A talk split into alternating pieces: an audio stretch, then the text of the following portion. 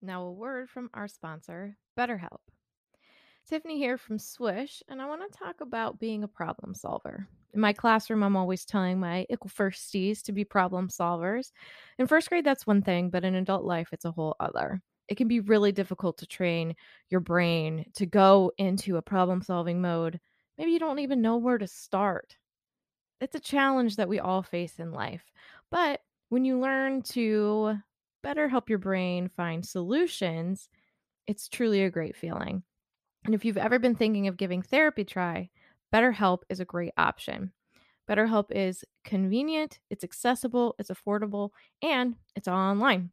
And on top of that, they match you with a therapist just by filling out a brief survey. So when you want to be a better problem solver, therapy can get you there. Visit betterhelp.com slash swish today to get 10% off your first month.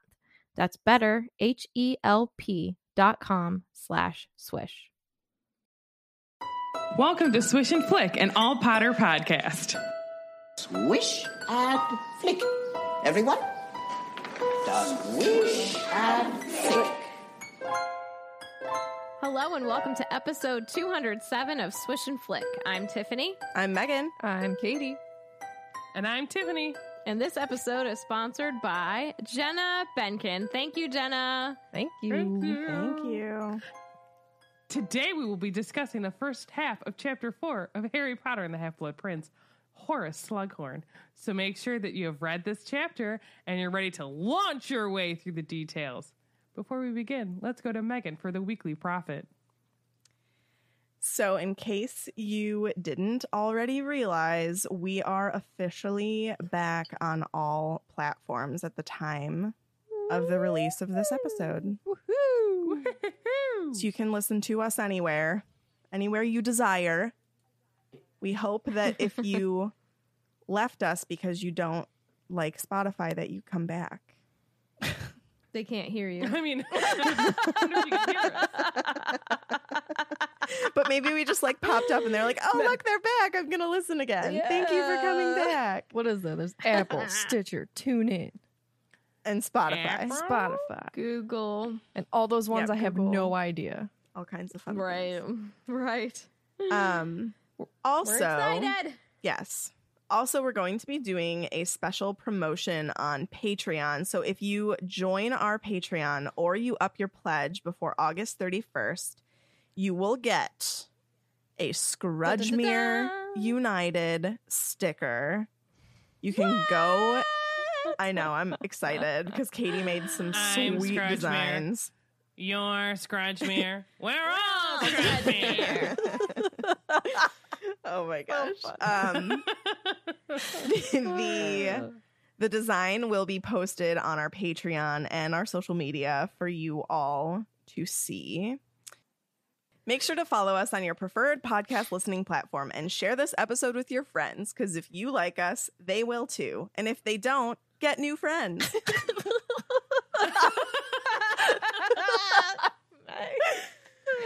Oh. Subscribe to our channel on YouTube at Swish and Flick Podcast and follow us on Facebook, Instagram, and Twitter at Swish Flickcast.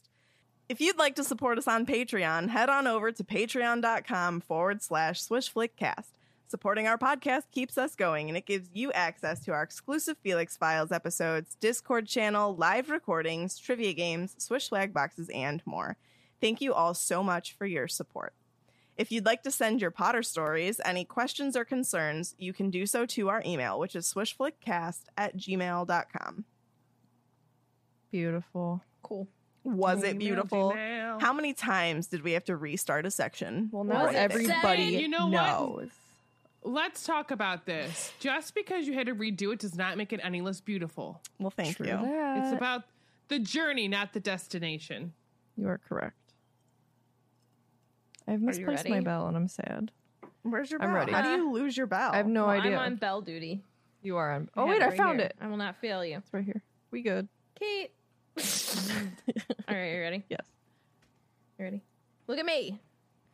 It's time for the recap, recap, recap. Sunday, Sunday, Sunday. All right. Harry and Dumbledore talked more about Sirius's will. Super sad. Um, if it wasn't for Sirius leaving Harry everything, it would have gone to Bellatrix. But Dumbledore's still a little bit worried about Kreacher and how he might fall under her. Uh, so they test it out. Congrats, Harry. It's a boy. You got a house elf. So Dumbledore puts the Dursleys in their place and then tell him got that. I'm sorry. and tell him and Harry. Oh wait, and then him and Harry are off on an adventure. What does he call it? The tempting mistress. Adventure. Flighty temptress. flighty temptress. Yeah. Um, do you remember that old commercial? We had a be eats a boy. We had a Mm-hmm. house elf eats a boy. Oh my god. Oh. So we're gonna summarize the first half of this chapter. Harry and Dumbledore are whoosh off on their mini grand adventure, uh, and this is first Harry's first time apparating, and he doesn't care for it too much.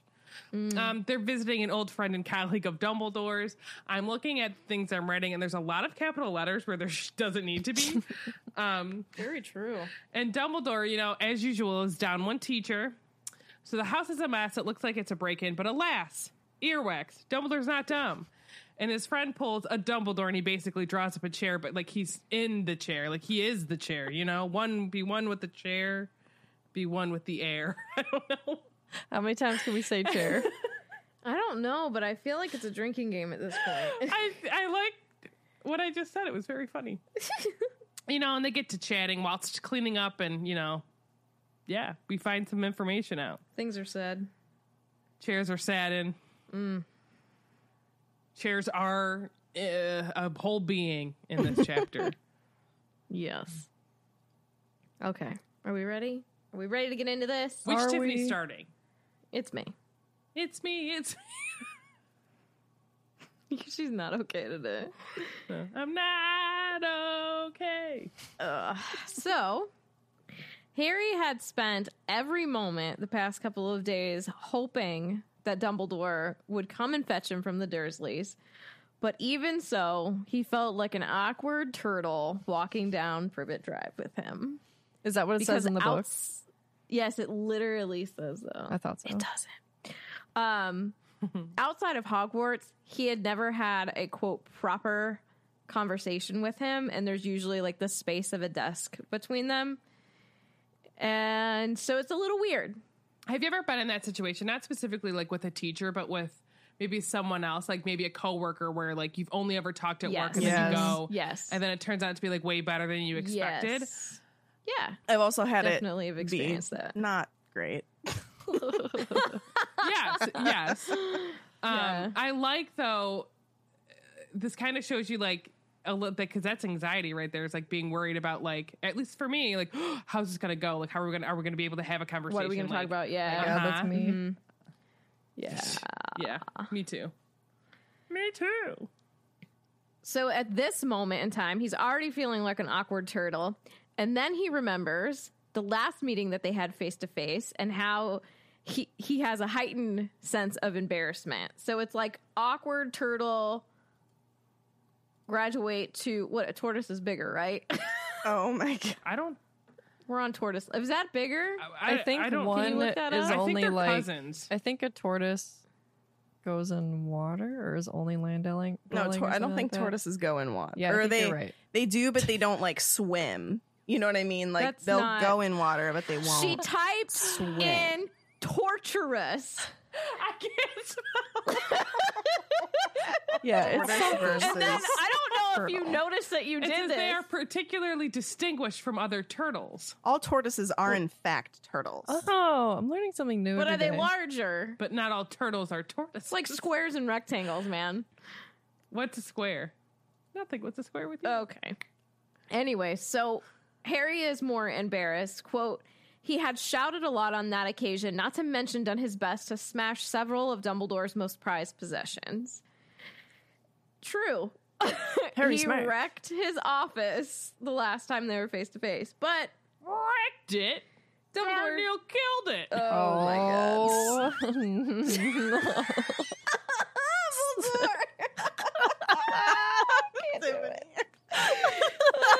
She tried to keep going and couldn't. This tried so hard. Oh, Dumbledore doesn't really care. He seems to be completely relaxed and he tells Harry to keep his wand at the ready. And Harry points out that, hey, I'm not allowed to do magic outside of school. I don't know if you remembered last year. We went through this whole thing. I had to go to court. I like he remind. I like that he reminds Dumbledore like Dumbledore's not the headmaster of the school. Where he's like, "Oh, you're not? Huh. oh god but dumbledore has obviously an awesome counter for this uh, he goes quotes if there is an attack said dumbledore i give you permission to use any counter jinx or curse that might occur to you. However i do not think you need to worry about being attacked tonight. Why not sir? You are with me Oh, dumbledore said dumbledore simply. This will do harry. Like a boss. Isn't that also a song? Like a boss. Okay. And then there's this little conversation about the apparition test, and Harry's not yet 17, so he's not taking it. Therefore, side along apparition it is.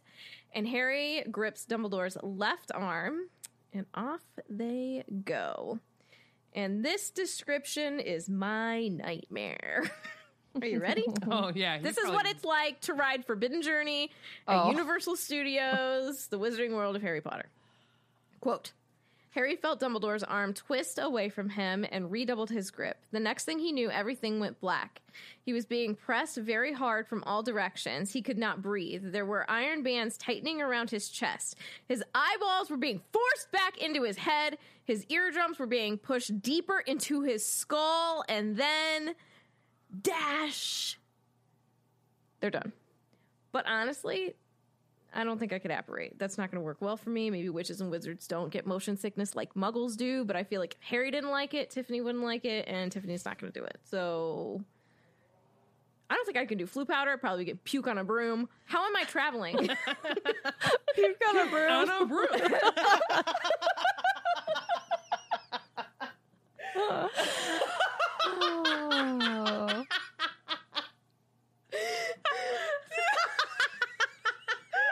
Can that be the episode title? Or is that too off-putting?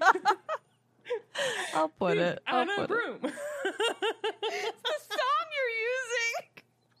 It's the song. oh. oh gosh. Tonight is the night, my friends. Where you're puking on the broom? Here's my question. Puking on a broomstick. Always. It's true. All right, so here's my question about apparating. So, like, we get this description, right? And Harry doesn't, he's never old enough in the books to take the test, right? Mm-hmm. So, like, do we ever get a first hand experience of what it's like to apparate? I feel like when Harry is like learning it, Oh, does I don't remember. Does he They learn do- it? yeah, Yeah, they he does take like classes, lessons.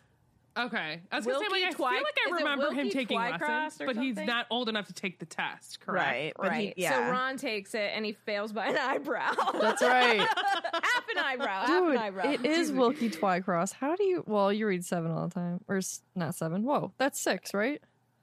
Yeah. I also do trivia by myself. I do trivia.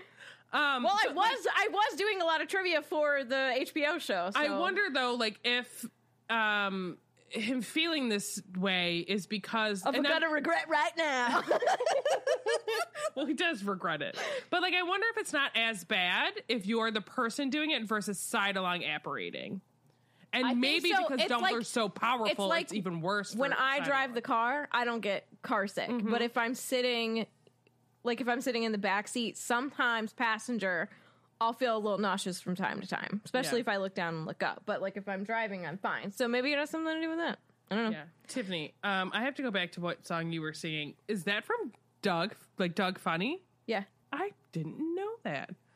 Also, loved that show. Yeah. He like turned 30 this year or something like Yeah, that. he was only like twelve or like fourteen. Banging on a trash can, man. Um, on a street light. Yeah. no, you're not too old. Um, so I was thinking about apparition, right?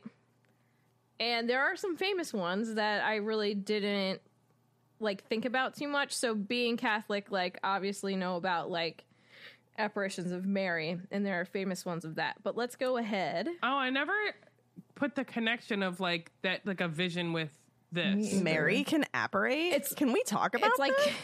well, yes, she will appear. Well, to like some I know people. it's like not like in my head when I hear that, like I, it's not a vision. It's like I'm visiting, but like I never. I to me, it's like two separate things, even though the word is the same. She definitely Well- felt like her eyeballs were being forced back into her head. Well, she might have. So, appar- apparition, right? An unusual or unexpected sight. So you could think about that as like appearing, right, out of nowhere. Out of thin air. And another like definition of that would be a ghostly figure. And then on top of that, it would be the act of becoming visible. So we can see where the author got this term from. It's pretty straightforward. But what I thought was interesting is like coming maybe some famous things that influence that could be Fozzie crying. He's looking at me and crying. Am I that scary looking? He knows that you need to open the door this time. So, some famous apparitions that the author may have drawn inspiration from that there were um, three messages Macbeth receives from three apparitions that are should, should beware of Macduff, that no man born of a woman will harm him, and that he will not be conquered until Birnam Wood marches to fight him. So I just thought that that was interesting. Fight me. if you like Macbeth, and then um, a Marian apparition, generally associated with Catholicism. That's a tough word to say, in it? Which, um, obviously, Mary, the mother of Jesus, is a big deal with us. Um, and some of those apparitions are the object of ridicule. Some think that they're fraudulent, and most do not get an official church approval, but there are some famous ones. And bigthink.com actually has a map of where all like the approved apparitions are. So some of those, um, a lot of them are in Europe, and the map shows a lot in Italy and in France. I see London. I see France. Keep going. Keep going. Come on. I on. see Harry's underpants. Okay. We read about them Um, in so- Hogwarts, a history. so I'm just going to read about one. So, Our Lady of Knock, Ireland, on the 21st of August, 1879, the Virgin Mary, Saint Joseph, and Saint Saint John the Evangelist appeared to two women, both called Mary, outside a church in the village of Knock, County Mayo, Ireland. I've been there. Mm-hmm. I figured you had. Yeah. So that's um, where one of those is. So if you go to bigthink.com uh, forward slash strange maps, you can find some apparitions there. You're all welcome. There's a big image of Wishbone in the dock now. Thank you for that. I love that pooch. So after this, um, Harry's like tells Dumbledore, you know, I prefer brooms. so there you go. Doesn't really like his first experience with apparating. So they set out at a quick pace past an empty inn and a few houses, and a church clock told Harry that it is almost midnight at this point. Late to be coming to call, but at any rate, I would too turn myself into an armchair if someone came to my house this late. Dumbledore makes some more conversation and he asks Harry if his scar has been hurting at all. And Harry tells him no. And he thought, Harry thought that it would be burning all of the time now that Voldemort was powerful again. But Dumbledore was wearing a kind of satisfied expression on his face at what Harry was saying. Because, quote, I, on the other hand, thought otherwise, said Dumbledore. Lord Voldemort has finally realized the dangerous access to his thoughts and feelings you have been enjoying. I think he says sarcastically. It appears that he is now employing occlumency against you. Well, I'm not complaining, said Harry, who missed neither the disturbing dreams nor the startling flashes of insight into Voldemort's mind. And honestly, yes, like that. He saw so much last week. Just think about like if you had to witness in your head one person being tortured, like that is horrible. And this poor kid, this poor kid. So they turn a corner, and Harry asks where they are. And they are in the village of Budleigh Babberton. Say that 10 times fast. Is it real? Is it real? I want to Real to know. Katie. That was genuine know. curiosity. Is real? I want to know if people can visit. Oh gosh. It is a muggle village somewhere situated in England where Horace Slughorn resided when he met Albus Dumbledore and Harry Potter in 1996, the month of August. It said that the village was charming and it had a church and a few houses. Um I feel like I looked that up, but the link isn't there. So I cannot confirm nor deny if that is a real place until I go ahead and Google it again. I feel like it's not. I feel like it's not either. Also, I've heard Because Dumbledore I say was the- this in the movie, and I always thought it was bubbly Babberton, not Budleigh. Babberton. Same. I always Bubbly. heard bubbly. bubbly Bubbly. Budleigh. I don't think I've ever paid attention that much, if I'm being honest. Does Budleigh You know, all of these grilled cheeses in the chat make me want to have a grilled cheese. I know. We were talking about in the chat if a apparition of Jesus on a piece of toast is an apparition grilled cheeses. and grilled cheeses from Glee.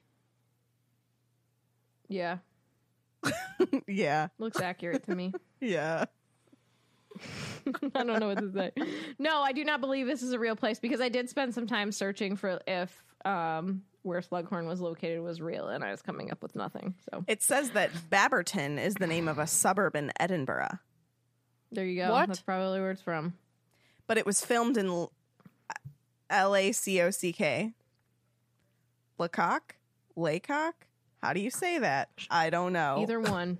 Either one of those works for What me. is it? And so, what are we doing here in Budleigh Babberton? And Dumbledore kind of sick burns himself, whether he means it or not, because I don't think that he intended to say it for the meaning that I'm going to joke about. But he says, Ah, yes, of course, I haven't told you. it's like, yeah, you don't really tell him much, do you? Mm-hmm. Well, I have lost count of the number of times I have said this in recent years, but we are once again one member of staff short. We are here to persuade an old colleague of mine to come out of retirement and return to Hogwarty Hogwarts. Teach us something, please. Did you say hottie waddy? I think so. Potty waddy. Oh, it's my turn. Tis green. So Harry's like, uh, yeah, how am I going to help you with that? And Dumbledore says that he thinks that they'll find a use for him because basically Slughorn is a collector and is going to go gaga for Mr. H. Potter. Um, so they head up a steep, narrow street lined with houses. All of the windows are dark. And, quote, the odd chill that had lain over Privet Drive for two weeks persisted here too. Harry thought of Dementors and held held his wand reassuringly in his pocket. Um, Harry asks why they couldn't just apparate directly into this old colleague's home, and Dumbledore explains because it'd be quite as rude as kicking down the front door. Courtesy dictates that we offer the fellow offer fellow wizards the opportunity of denying us entry. In any case, most wizarding dwellings are magically protected from unwanted apparators. I like how Harry's like, why couldn't we just pop right in there? Right. And Dumbledore's like, school I mean, I guess manners. it's, I guess it's one thing if you're expecting somebody, Yeah. you know. Um, I wonder if you can like lift something like that if you're expecting visitors, and if you can dictate who's allowed and who's not. Yeah. Like That'd a, be cool like a magic. close friends I on would say Instagram. yes. Like close friends on apparition. Right. Yeah. I wonder though, Right. like, um, if you would just have to have them over and be like, do like some kind of spell work to be like, this person just can apparate in and out. You know what Yeah. I mean? Yeah. Or like maybe apparate closer than someone else could apparate. Yeah. Sure. It's like giving someone a key to your place. Right. That would be cool. Um, I missed where I am. Oh, so he starts to ex- he starts to explain that at Hogwarts you can't apparate anywhere inside the buildings or ground, but Harry finishes the thought for him, saying, Hermione told him. So they do listen to her. But she probably has like drilled that into his brain because, you know, I read it in Hogwarts A history. From like hmm. year one. So the church clock cli- chimed. Oh my god, the church clock chimed midnight, and Harry wonders why Dumbledore doesn't think it's rude to call on someone at midnight, and also not just apparating in, but you know the time. Also, the if he's so concerned 11. about being rude to people, why are we doing this at midnight? yeah, Um, but he asks Dumbledore other pressing questions instead. So Dumbledore confirms yes, Fudge was sacked and has been replaced by Rufus Scrimgeour, Scrudgemere, Rufus Scrudgemere, who used to be head of the Auror office. Which I think realistically, like, that would be a great choice for these times. You know, I want the minister to be somebody who was the head of the Auror department. Like, that would that'd be cool. someone Yeah. who's gonna who knows know? how to take down dark wizards. Right. Yeah. Hence why it's also amazing that Kingsley takes this role later. Yeah. Um Harry says, "Is he do you think he's good?" An interesting question, said Dumbledore. He is able, certainly, a more decisive and forceful personality than Cornelius. And Harry interrupts and says, Yes, but I meant. And Dumbledore goes, I know what you meant. Rufus is a man of action, and having fought dark wizards for most of his working life, does not underestimate Lord Voldemort. Which all sounds like great news. Dumbledore doesn't mention anything about the disagreement between him and Scrimgeour that the Daily Prophet was reporting on that Harry had read. So whether it's true or not, it's cool that Dumbledore's not, you know, talking some crud behind his back. He's a quality man Keep it real. Um, Is he? most of the time. uh, Harry brings up Madame Bones. And then Dumbledore quietly says it was a terrible loss because she was a great witch. And again, Madame Bones is Susan Bones' aunt and the woman who was at Bones. Harry's hearing at the beginning of Order of the Phoenix and stood up for him in the trial. Yeah, the Wizengamot. Um, he pointed with his injured hand to indicate where they were going and says, Ouch. Harry goes to ask what happened, but Dumbledore says he doesn't have time to explain now. It's a Ugh. thrilling tale and he wishes to do it justice. Does he ever tell him? Yeah, he does, doesn't he? Mm, I thought he did. mm, he like he like doesn't say it outright, but he like Infers it. dances remember. around everything. He doesn't be like, "Hey, I was tempted by this ring, so I like shoved it on Doesn't my he hand." and, actually uh, doesn't he actually learn more about it from. Snape's memories than anything? No, I mean, he he, he and um well, he learns about it there, but uh Dumbledore and him th- they talk about it once they start Briefly. talking about um Horcruxes. Got it. I think it's after he gets the completed memory. But I wanted to add something in here. Rufus is like, isn't that like a common dog name? Yeah. And when I think of dogs, I think of like loyalty. And so I looked up what it means, and it's uh, Latin for red haired. Oh, Okay. So I thought that that was interesting. Fun fact. cute. Rufus is red here, red haired. It's Latin origin and the meaning red haired. Okay. But every time I hear Rufus, I think of like a quality pooch. I think of Rufus. I don't know. The Rufus. Rufus. The Rufus. The No. Rufus I No, just no. think of is a minister. dog. Oh my god. Um, Magic by Phoenix said, I think of a naked mole rat. Rufus from Kim Possible. Oh my god. yes. what is that? That freaky thing? It's a naked roll mat. What? Roll mat. mole mat. Like a like a mole mole mat. What's a mole mat? Please explain. Oh, my gosh. All right. so Dumbledore smiles at Harry here to try to let him know that he's not being snubbed by this question and basically being told, stop asking me questions. He's encouraging him to keep asking. So this part is just kind of fun. Harry goes, Sir, yes, go ahead. it makes me think of that one TikTok slash reel. It's like, keep asking questions, keep being curious, like just keep asking. Yeah. Where like Um, someone asks you a question you don't have like the answers, you're like, it's you're great. Keep asking questions, keep being curious, and there's like another thing they say. I'm gonna say that to my kid when they're like three and they don't shut up with questions. Keep asking Why is the main question? Why? Um, which you know, Harry asks a lot of why questions. It's fine. There's a lot of why. Yeah, but in Harry's in his defense- life. Dumbledore doesn't give him any answers, and then he dies. Well, we know. We know. Just being honest, there was so much more. The man knew he was living on borrowed time and decided not to tell him. You know what I'm going to do for you my last year of life? Not give you the full picture, okay? I want you to finish making the puzzle, but I have several of the pieces and I've taken them to the grave. You know what I mean? Where's the lie? There isn't one. That is How you Dumbledore. said it. Uh, so Harry goes, Sir, I got a Ministry of Magic leaflet by Owl about security measures we should all take against the Death Eaters. And Dumbledore says, Yes, I received one myself. And he's still smiling. Did you find it useful? And Harry goes, Not really.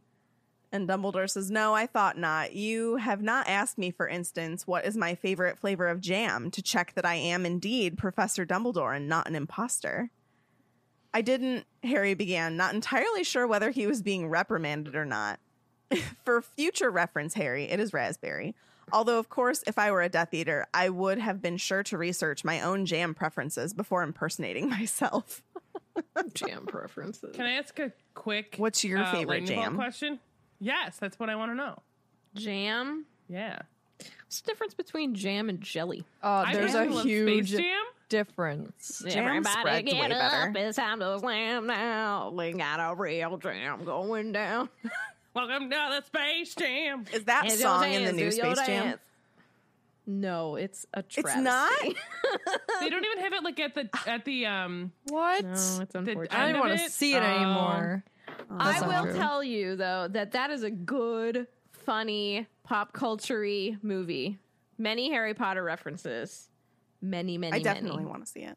And I don't want to ruin it for people because it's Um, very early, and I don't think you've. Here's seen it. my question about what is jam the one that has actual fruit bits in it? It doesn't Jelly have I don't like to. the way you Doesn't said always. bits. Piece, the say post- pieces. Jam spreads so much better. Jelly, is just literally like chunky. Yeah. Doesn't But it, spread. well, that's because like they like cook it down and Well, then what they, is like, the get difference? What the does bits. Google say? Um, Jelly literally I has no fruit parts. It's just clear, They- they, not like, clear, but like colored. they Gel. use fruit parts in it. They just take the fruit parts out Right. before they. So, jelly is made from fruit juice, which is usually extracted from cooked crushed fruit. Jam is made from chopped or pur- pureed fruit rather than fruit juice cooked down with sugar. Uh, so jam. Yeah, jam's definitely Yeah, better. I want jam. Seems like the and real deal. raspberry. flavor do raspberry prefer? reigns I enjoy a for me. straw- Yeah, I like raspberry.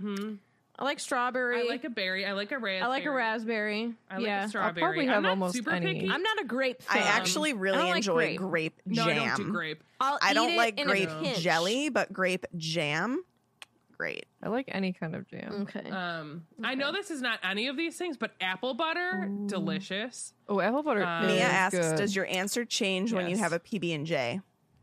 No, No. No, because me either. uh, first of all, Sarah um, doesn't like that. This is very controversial. It is but I very controversial. Hate peanut butter and jelly. What? Um, I You don't like peanut butter? Yes, I and I'm not exaggerating. I say I have one maybe. I I crave it maybe once a year, sometimes less. And I have to. This is going to be another thing to people are going to be shocked by. I don't love peanut butter, so I if I do have a peanut butter and jelly sandwich, it has to be on toasted bread, and I have to have strawberry jelly jam, whatever, and I won't eat it otherwise. See, I have another controversial thing. I'm not as hate peanut butter and jelly you, with toasted bread. I'm sorry, I'm just throwing that but out But I there. also don't care for that, and I love chunky peanut butter. Yes. I haven't. Ha- I loved it when I was a kid. People don't. People it. hate chunky peanut butter. is and wrong I with those legitimately It's a don't texture understand. thing. I think it's a texture thing. No, give me that crunch, baby. I don't know if I would like it now. I, I probably would. I love peanuts. Peanuts are some of my favorite Mm, like snacks, and like I snacky. love Mhm. peanuts on my. Well, I, I don't put it on my ice cream, but I eat it next to my ice cream. Uh, but I just don't like peanut butter. Sometimes I'll eat it, um, like honey roasted, freshly made honey No. roast. I'm good on an apple, like a honey Oh. roasted peanut, like apple, like dipped in honey roasted peanut butter. Okay. but it has to be like not. I don't really not that I don't get store made, but like make it freshly Fresh- ground. You know what I mean? Like fresh peanut Freshly butter. ground. I got you. I understand. Uh, I want to stop this podcast for a peanut butter and jelly sandwich, please. Honestly, I like really I want really one now, want one but I want the bread to be nice But and soft. and a grilled cheese. And then I Yes, want a honey grilled crisp cheese. apple dipped in honey roasted peanut butter. It is genuinely very I good. love grilled cheese. Uh, what are we talking about? I forgot where I am. Jam. Jam. Yes. We're in a jam. So and Dumbledore's a favorite jam is raspberry. Okay. Um, Quality. and Harry is like, uh, right, and then goes on to ask what they meant by Inferi. And it was because it was mentioned in the pamphlet. So Dumbledore explains what they are. He says they are corpses, dead bodies that have been bewitched to do a dark wizard's bidding. Inferi have not been seen for a long time. However, not since Voldemort was last powerful. He killed enough people to make an army of them, of course. This is the place, Harry, just here. So Shout out to the Can lake. I ask another question about this? Because clearly I need to finish reading these books so I remember. Do they? Does he use these at all? Like now? Like do we see an army of Inferi? Well, no, we kind of see. But like besides him being in the lake, No, no. like that's such like that was saved up. That's the battle of- garbage, you in have my to think about this. The Battle of Hogwarts was a spur of the moment yeah, it battle. kind of came out of nowhere. Yeah, Everything kind of just was- like it was- collided and began, and like nobody was, It was- expecting it to happen then. well, no, you know what they it was literally to stop Harry from least getting expect it, expect it. Right. Oh my god! Also, if you stay prepared, then you don't have to get prepared. Amen. That's why you lost Voldemort. Are you Hmm. listening to me, He's- sir? No, because he's, He's dead. Some people say you can hear. She hear can't answer the phone right now. Why? Lou, look what you made me do. what you made me do. Um, so I pulled up the writing on Inferi from wizardingworld.com. This was pu- published on Pottermore back in 2015. Hark! Do I see my name in green Where? in your notes? Oh, yeah. Tiffany's theories about the lake. Correct. So an you. inferius, plural inferi, is a corpse that has been reanimated by a dark wizard's curse. It becomes a grisly puppet and may be used as an expendable servant by the dark wizard in question. The most obvious sign that one is facing an inferius rather than a living human are the white and cloudy eyes. That's disgusting. Yes. Um I'm not going to go super in depth It's in this because. I'm sure that we'll do a Felix Files on this and I don't want to take the Felix Files thunder. That seems very Halloweenish. It does. You are correct. I correct. kind of I was trying to look at up White Walkers because that's what Ooh, yeah, think of it yeah. Oh, interesting. Yeah. Um, the the last thing that I'll say from this article is that Inferi are preserved indefinitely by dark magic. So an Inferius can only be destroyed by fire, for no spell has been found to render dead flesh impervious to burning. Inferi are therefore enchanted to avoid flames by their master. Okay, I have a question because this is a really sad thought. A really sad thought.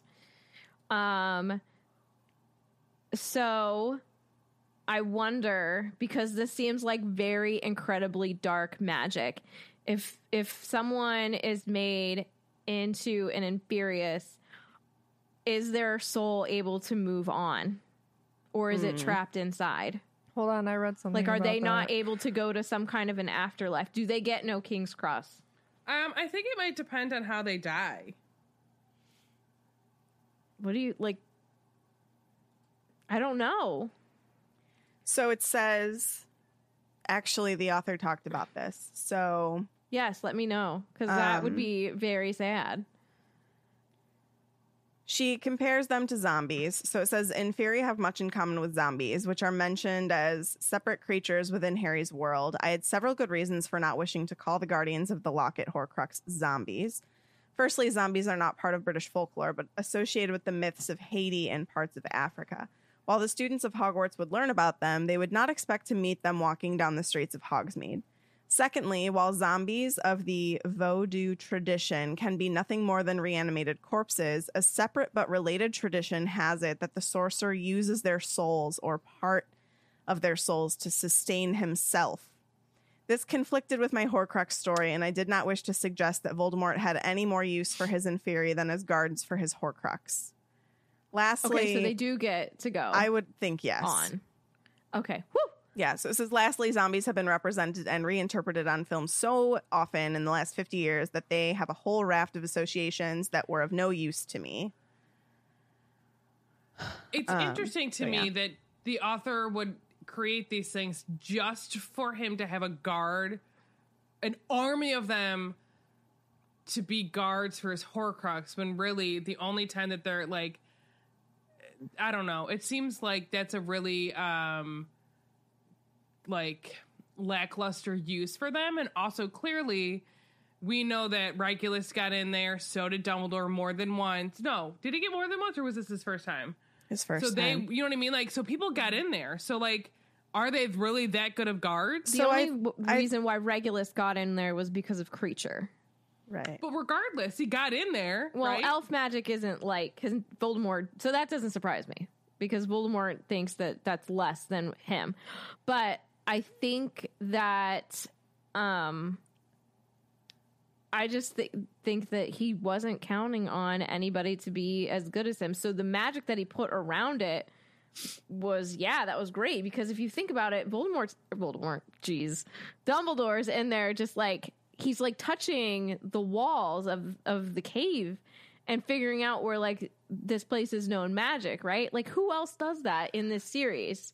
but with the Inferi, I don't know. I just feel I- like this well, is here- wasted. like here- if you're gonna have them, like do To- something with them. Here's to counter Well- that though. Like I said, the Battle of Hogwarts was a very last ditch effort to stop Harry from getting the Horcruxes. I feel like that was to be used at an all out war time. She's saying that I did not wish to suggest that Voldemort had any other use for his Inferi than as guards for his Horcrux. That's like that's it. That's that's what she wrote. That's what the author wrote. Well, then that shows that he was really worried about that Horcrux. To me, it's just like, why bother? Like, I like it. not not why bother, but like I don't know. I Just feel shock. like there he's not using them as effectively as he could, which is probably a Well- messed up statement to have. Anyways, because it's all terrible what he does. True. I think Oh, that's I think that Vinny says their that they're not. Go ahead. their use is so I'm trying to so like the whole the entire thing is set up as a massive booby trap basically in that cave, right? So like it's one thing if you can find the opening to the cave. If you can f- then mm. find the boat The door to be able to go across the lake so that you do not disturb the inferi, right? Because if you touch the But water, then that though. activates I feel them. like that there should be more to activate them. In my opinion, it's just not like I don't think he did it well. but they don't need any more because the way that the entire well, thing though? is set up. They, they got more than one person. Like people got in there, regardless of elf magic and Dumbledore being intelligent.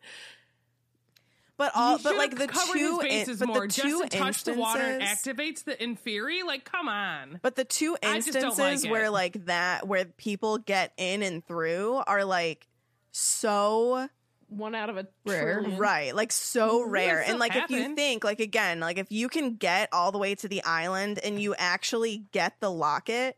After you get the locket, that potion makes you thirsty and it's forcing you to drink the water and then the inferi are going to swarm you and if you're not skilled at all like you're dead What if you come with a water bottle?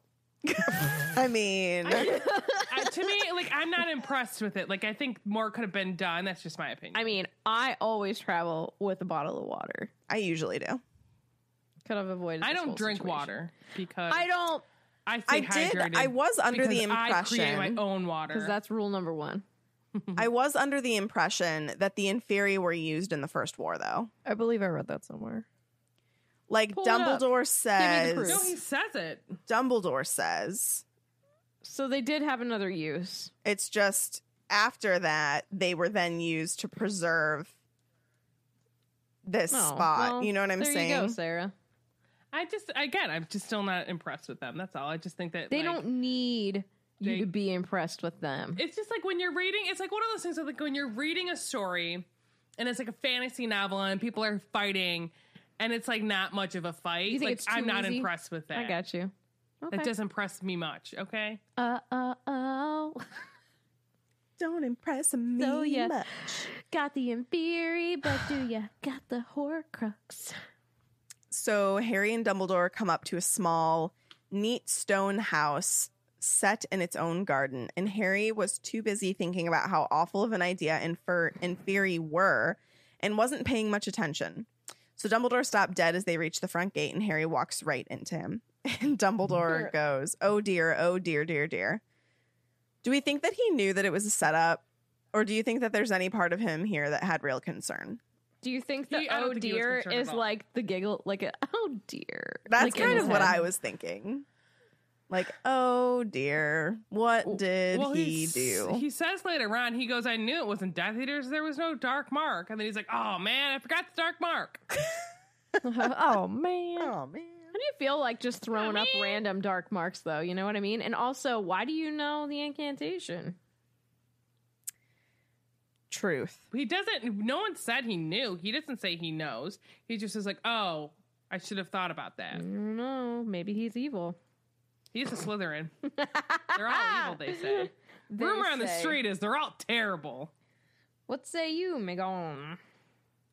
I think that he knows right away that it's not real.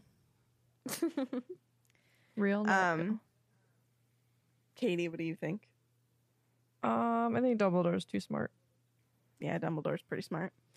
So Harry's heart sinks as he looks up the front path because the front door is hanging off of its hinges, and Dumbledore looked up and down the street, and it seemed deserted. Is it my turn? Tis. All right, so Dumbledore tells Harry, "Keep your wand out. Follow me." He opened the gate. They walk up the path real quick. They push open the front door super slow. It's all like creepy, like horror movie. What's gonna happen? So Dumbledore casts. Apple? Oh my god!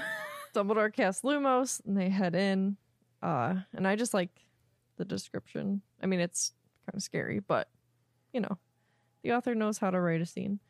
A scene of total devastation met their eyes. A grandfather clock lay splintered at their feet, its face cracked, its pendulum lying a little farther away like a dropped sword. A piano was on its side, its keys strewn across the floor. The wreckage of a fallen chandelier glittered nearby. Cushions lay deflated, feathers oozing from slashes in their sides. Fragments of glass and china lay like powder over everything. Dumbledore raised his wand even higher so that its light was thrown upon the walls, where something darkly red and gluttonous was spattered over the wallpaper. Harry's small intake of breath made Dumbledore look around. So Dumbledore's like, Yeah, not very pretty, is it? Something horrible has happened here. So, like, we've all agreed he knows, like, this isn't real. Like, he knows something, like, he, he's worked with Slughorn. He knows this guy. But he's, like, playing into it. Like, poor Harry.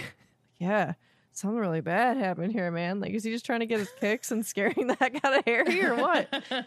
I Um, kind of feel like he's playing it up because he knows that Slughorn can hear him. Probably. Yeah, you're probably right. Slughorn, can you hear me? Maybe throwing him off guard, like th- thinking, uh, I'm like, gonna play into it. Slughorn's. Yeah, he's Yeah. playing into it. So, so Slughorn's like, oh, he really thinks that like I'm not here, and gets like a little too comfortable. oh Here's my god, can you imagine him like it being a chair and being like, Yes, I was just thinking like, He's like laughing to himself. Isn't there in an corner. episode of Friends where that's Joey hiding in a box? And he's giggling. No spoilers, yeah, Sarah. I don't know. Yeah, jeez. Okay. Such a spoiler. A grown man hiding in a box and giggling. Because let me tell you, I would do that. Uh, same. Have you seen feel like I SpongeBob have play in a done that. box? It's magical. So Dumbledore is investigating. Finger quotes investigating. Harry's following. He's half scared. Like, what am I going to see when we go past the piano? Is there going to be something behind the sofa? Uh, but he's he thinks in his head there's no sign of a body. So the kid's freaking out, No body, no crime. right? So So that Taylor Swift song. Harry suggests, well, maybe there was a fight and the person was dragged off.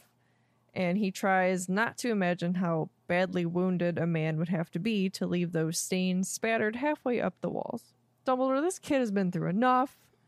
Just tell him that it's fake. So Dumbledore's like, no, I don't think so. Um, and was looking at the overstuffed armchair that's on his side, and he says, he's still here somewhere. So without warning, Dumbledore swoops down, plunges the tip of his wand into the seat of the overstuffed armchair, and it yelled, Ouch! So Dumbledore's like, Good evening, Horace. Uh, so, quote from the Hmm. book Harry's jaw dropped, where a split second before there had been an armchair, there was now crouched an enormously fat, bald old man who was massaging his lower belly and squinting up at Dumbledore with an aggrieved and watery eye.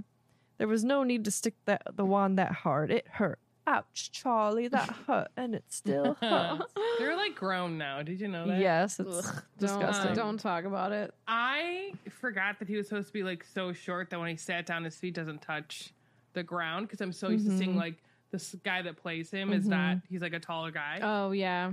Same. Sometimes you know you get just not mixed up, but like you're so ingrained with like the movie, like the actors that played them. You're Mhm. like, what? Totally. Mhm. I do like the movies version where he's like, "No need just to disfigure me, Albus." Yeah, I was trying. I was literally googling, trying to find like what he's Merlin's beard. Yeah, What Merlin's he needs to beard. Disfigure me, Albus. I must say, you make a very convincing armchair. I come by the stuffing naturally. It's all in the upholstery. I like him a lot. I do. I like the actor who played him. Um, Same. I think that they did a, a good job. you know, far, as far as like appearances go, Mhm. it wasn't necessarily like on according to the book, Right. But um, I don't. I don't dislike. Isn't he in Moulin Yeah. Rouge? Is he? I think he is because I think I he remember might watching be. it and He's, going, um, Jim Broadbent. Shouldn't you Yeah. know off Um, the cuff, Sarah? Pretty sure that he's also Bridget Jones's father in Bridget Jones's Diary, but I could be lying. I'm trying to Hmm. find him his I face, don't know. but it's not coming up. Maybe I passed him. Moulin Rouge. Yeah. Yeah. I do remember I did things. pla- pass him. Good for you. Yeah, Harold. I like that movie. He was Good in old Teletubbies. what? Stop. he Stop. voiced the trumpet the slash announcer Okay, in but did- 120 episodes. Like he Send was me a on picture. it. Did he get to Send try me the a pudding picture. though? Because like that's one thing I've always kind of wanted to try. What are you talking He- about? What? Did you ever get? They had. I never pudding at actually watched Burger King Teletubbies. Tubby That was pudding. Teletubbies. I oh my god, maybe I had that. I ate that Where and I, is pr- this I liked it, and then all of a sudden I didn't. It was tapioca. I'm pretty sure. Ew. That's yeah, not my, grandma would have it. I don't. I like taste. didn't eat like they, we didn't eat Burger King's kids, but my grandma always had it. like, had the pudding Vinny cups. from MythBusters. oh my Jamie. god, yes. I know that trumpet. That's So spot on. what he He was voiced. in Game of Thrones for four episodes. Wait, he just did the voice. Yeah. I There's thought it was a lady that Oh. did it. Mm, Huh. Nope. Anyway, According to the internet, that's not true. The wind blows. Teletubbies scare me. They oh, are look, his terrifying. IMDb says that he was in Harry Potter. what? Weird. My God. So we get more of Slughorn's description. Uh, we get prominent eyes, enormous silver walrus-like mustache. So kind of like um, Uncle Silver. Vernon, right? Thank you. He was in the Chronicles of bit. Narnia. I'm sorry. Oh, really? Yeah. The Chronic. What, What Ghouls of Narnia? Narnia? And it's pointed out that he has highly polished buttons on his maroon velvet jacket that he's wearing over a pair of lilac Maroon. silk pajamas. Lilac. I think that's important because it like shows he's very much about like status or like materialistic or like how he's presented. Like we know that he is a collector I of these kids he thinks are going to Yeah. go on to be quote somebody, whatever. Once told me the world is gonna roll. Oh Anchor Shepherd's still in the shed. You're out of control. But I do think he enjoys a life of leisure. Yes. Mm-hmm. Yes. Leisure. Yeah. Also, as Sarah mentioned, the top of his head barely reaches Dumbledore's chin. So he's a short dude. Um, he asked, "What what gave me away?" And Dumbledore said, "Well, there's no dark mark over the house." And he clapped a pudgy hand to his vast forehead and said that he knew that there was something he'd forgotten, but he wouldn't have had time anyway because he had just been putting the final touches on his upholstery when they had come into the room. So Dumbledore offers to help him clean up. This is a super cool part in the movie. I think they do it really well. Love it. They use the same Mhm. identical sweeping motion with their wand, and I tried to look it up, like what this was, but it's just one of those things that like doesn't really have a name. It Cleaning spell that Harry doesn't care about. exactly, yeah. um, on the I do like lexicon, it's like just called Yeah. the mending charm. So I don't know. Eh. There's no real word for Mm. it.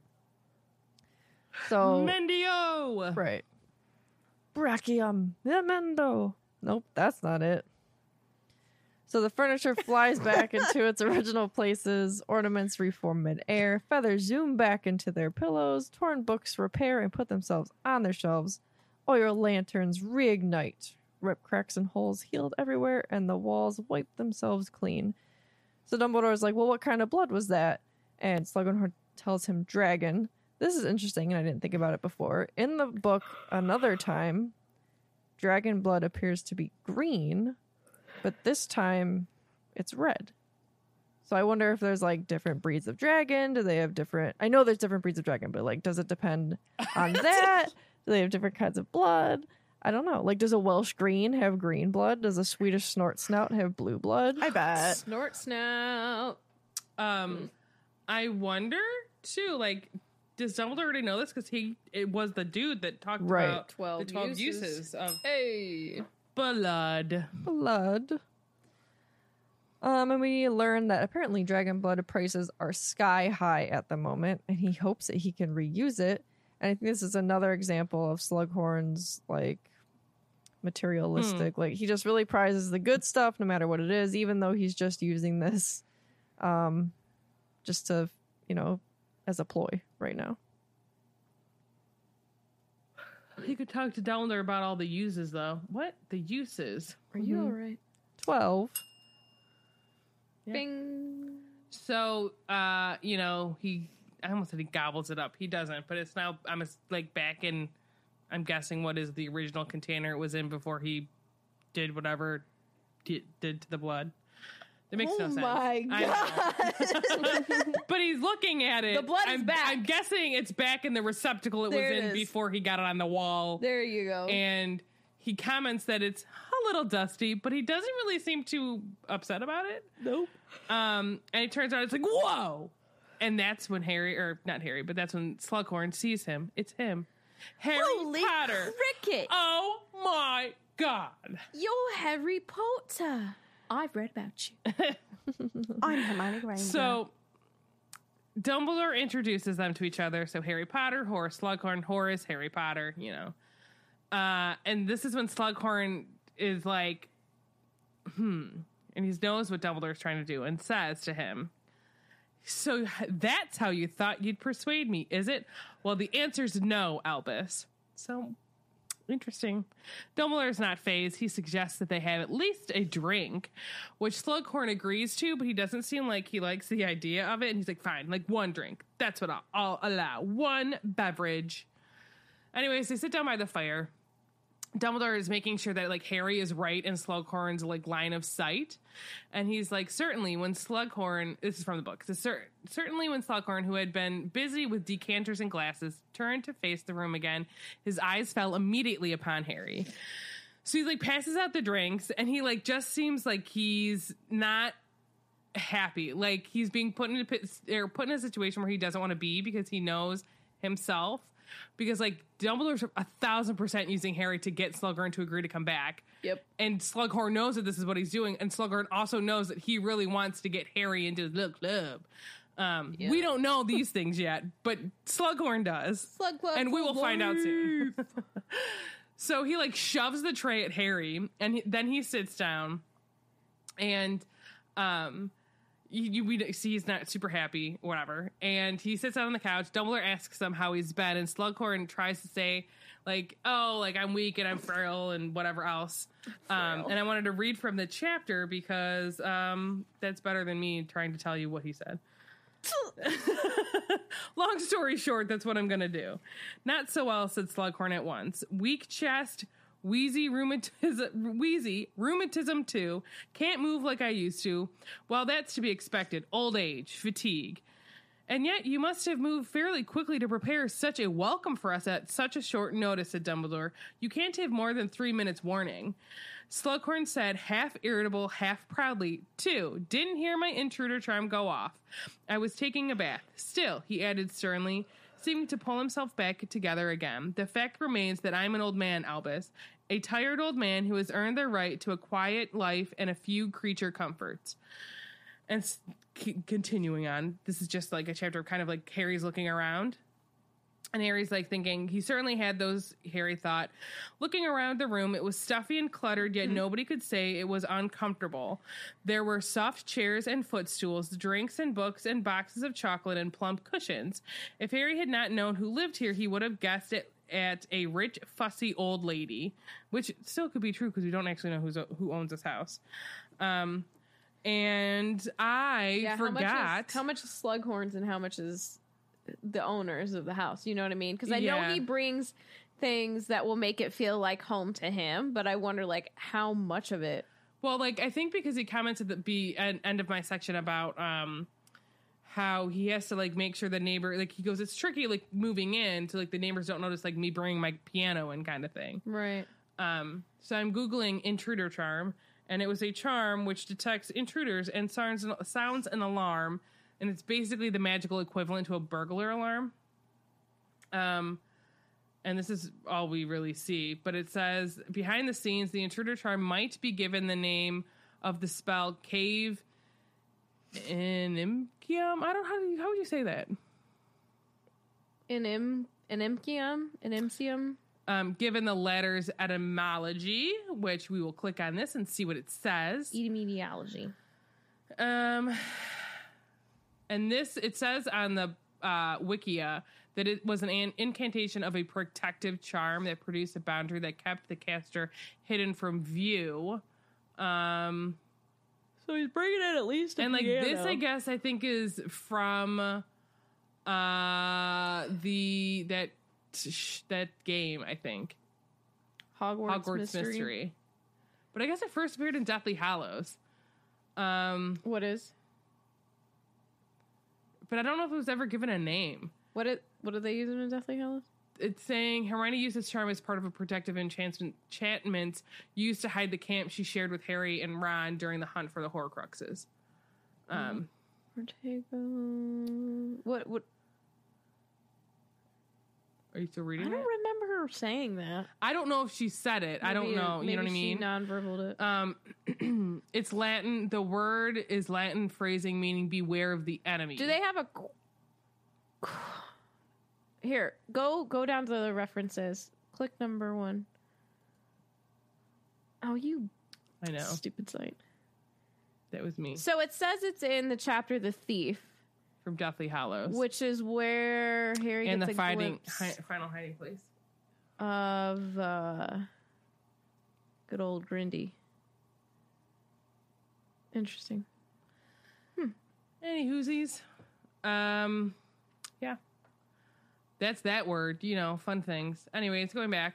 So then Dumbledore like comments back to him that um he points out to Horace that he's older, like Dumbledore's older than him because he's like you're younger than I am. And like this is not something like I personally care for because like your age doesn't dictate how you feel. So like I get right now at this point in time like Slughorn kind of is just saying these things because he doesn't want to go back to Hogwarts.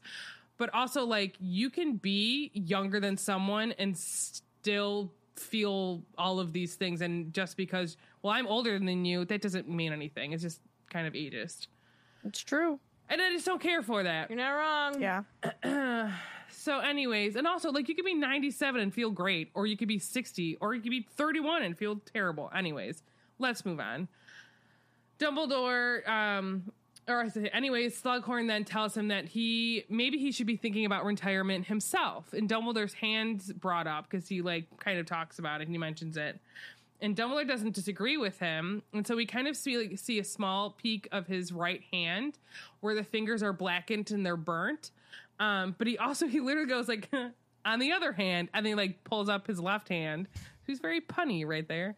Um, and he shows off his left hand that's not burnt, but we do see, and Harry notices right away that he's wearing a ring that Harry had not ever noticed him wearing before. And quoting from the book, it says, It was large, rather clumsily made of what looked like gold, and was set with a heavy black stone that had a crack down the middle. Slughorn's eyes lingered for a moment on that ring, too. And Harry saw a tiny frown momentarily crease his wide forehead. Um, so like here's my question. That's that's the ring, right? Yeah. Why is he wearing it? Can he not take it Remind off now? of the things you go through. I Are mean, you- I mean, he eventually takes it off. So Are you I being think that- Tiffany? I I think that it's because he I mean, he admits that he wanted to possess that Horcrux. it's still the resurrection, stone. right.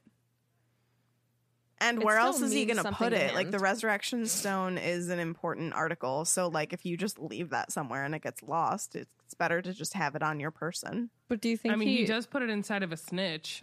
It's our it's Yeah. cracked That he though. So is the stone in there right now, or did he yeah, already stone place it in the- there. But Yeah, it's cracked. Yeah, The stone is cracked Doesn't because I thought he the- I I destroyed thought the, the stone is Horcrux. correct. Yeah. yeah. Mm, The it's cracked because the Horcrux is now gone. got it. But like honestly, I could see him keeping that so close to him because he knows exactly how important it is for Harry to end up having it. So he like wants to take no chances. I also And think like my that other question. Oh, go ahead. I also think Slughorn's eyes lingering on it is because he recognizes it as a ring that Voldemort had. But did he have it when he was at like? Did he? Yes. Like, Yeah. I know he he he turned the ring right into a Horcrux during his years at Hogwarts. Right. Yeah. Correct. Yes. He'd But already- like, was he wearing it around? Because he I got he didn't so. have it the whole time. Oh, now I know. I, I know he had it on in the movie. Right. He did have it on in Uh, the movie. So now I don't remember. Um. I have to go back and read the memory. man i know he i know for sure he put he had it in the movie so theoretically he should have that it it was already yeah it was already a horcrux so that would have been he would have killed his dad and his grandparents right Yeah. So the ring. Yes, the ring was his family, yeah and the next one he made was the diary, which was Myrtle.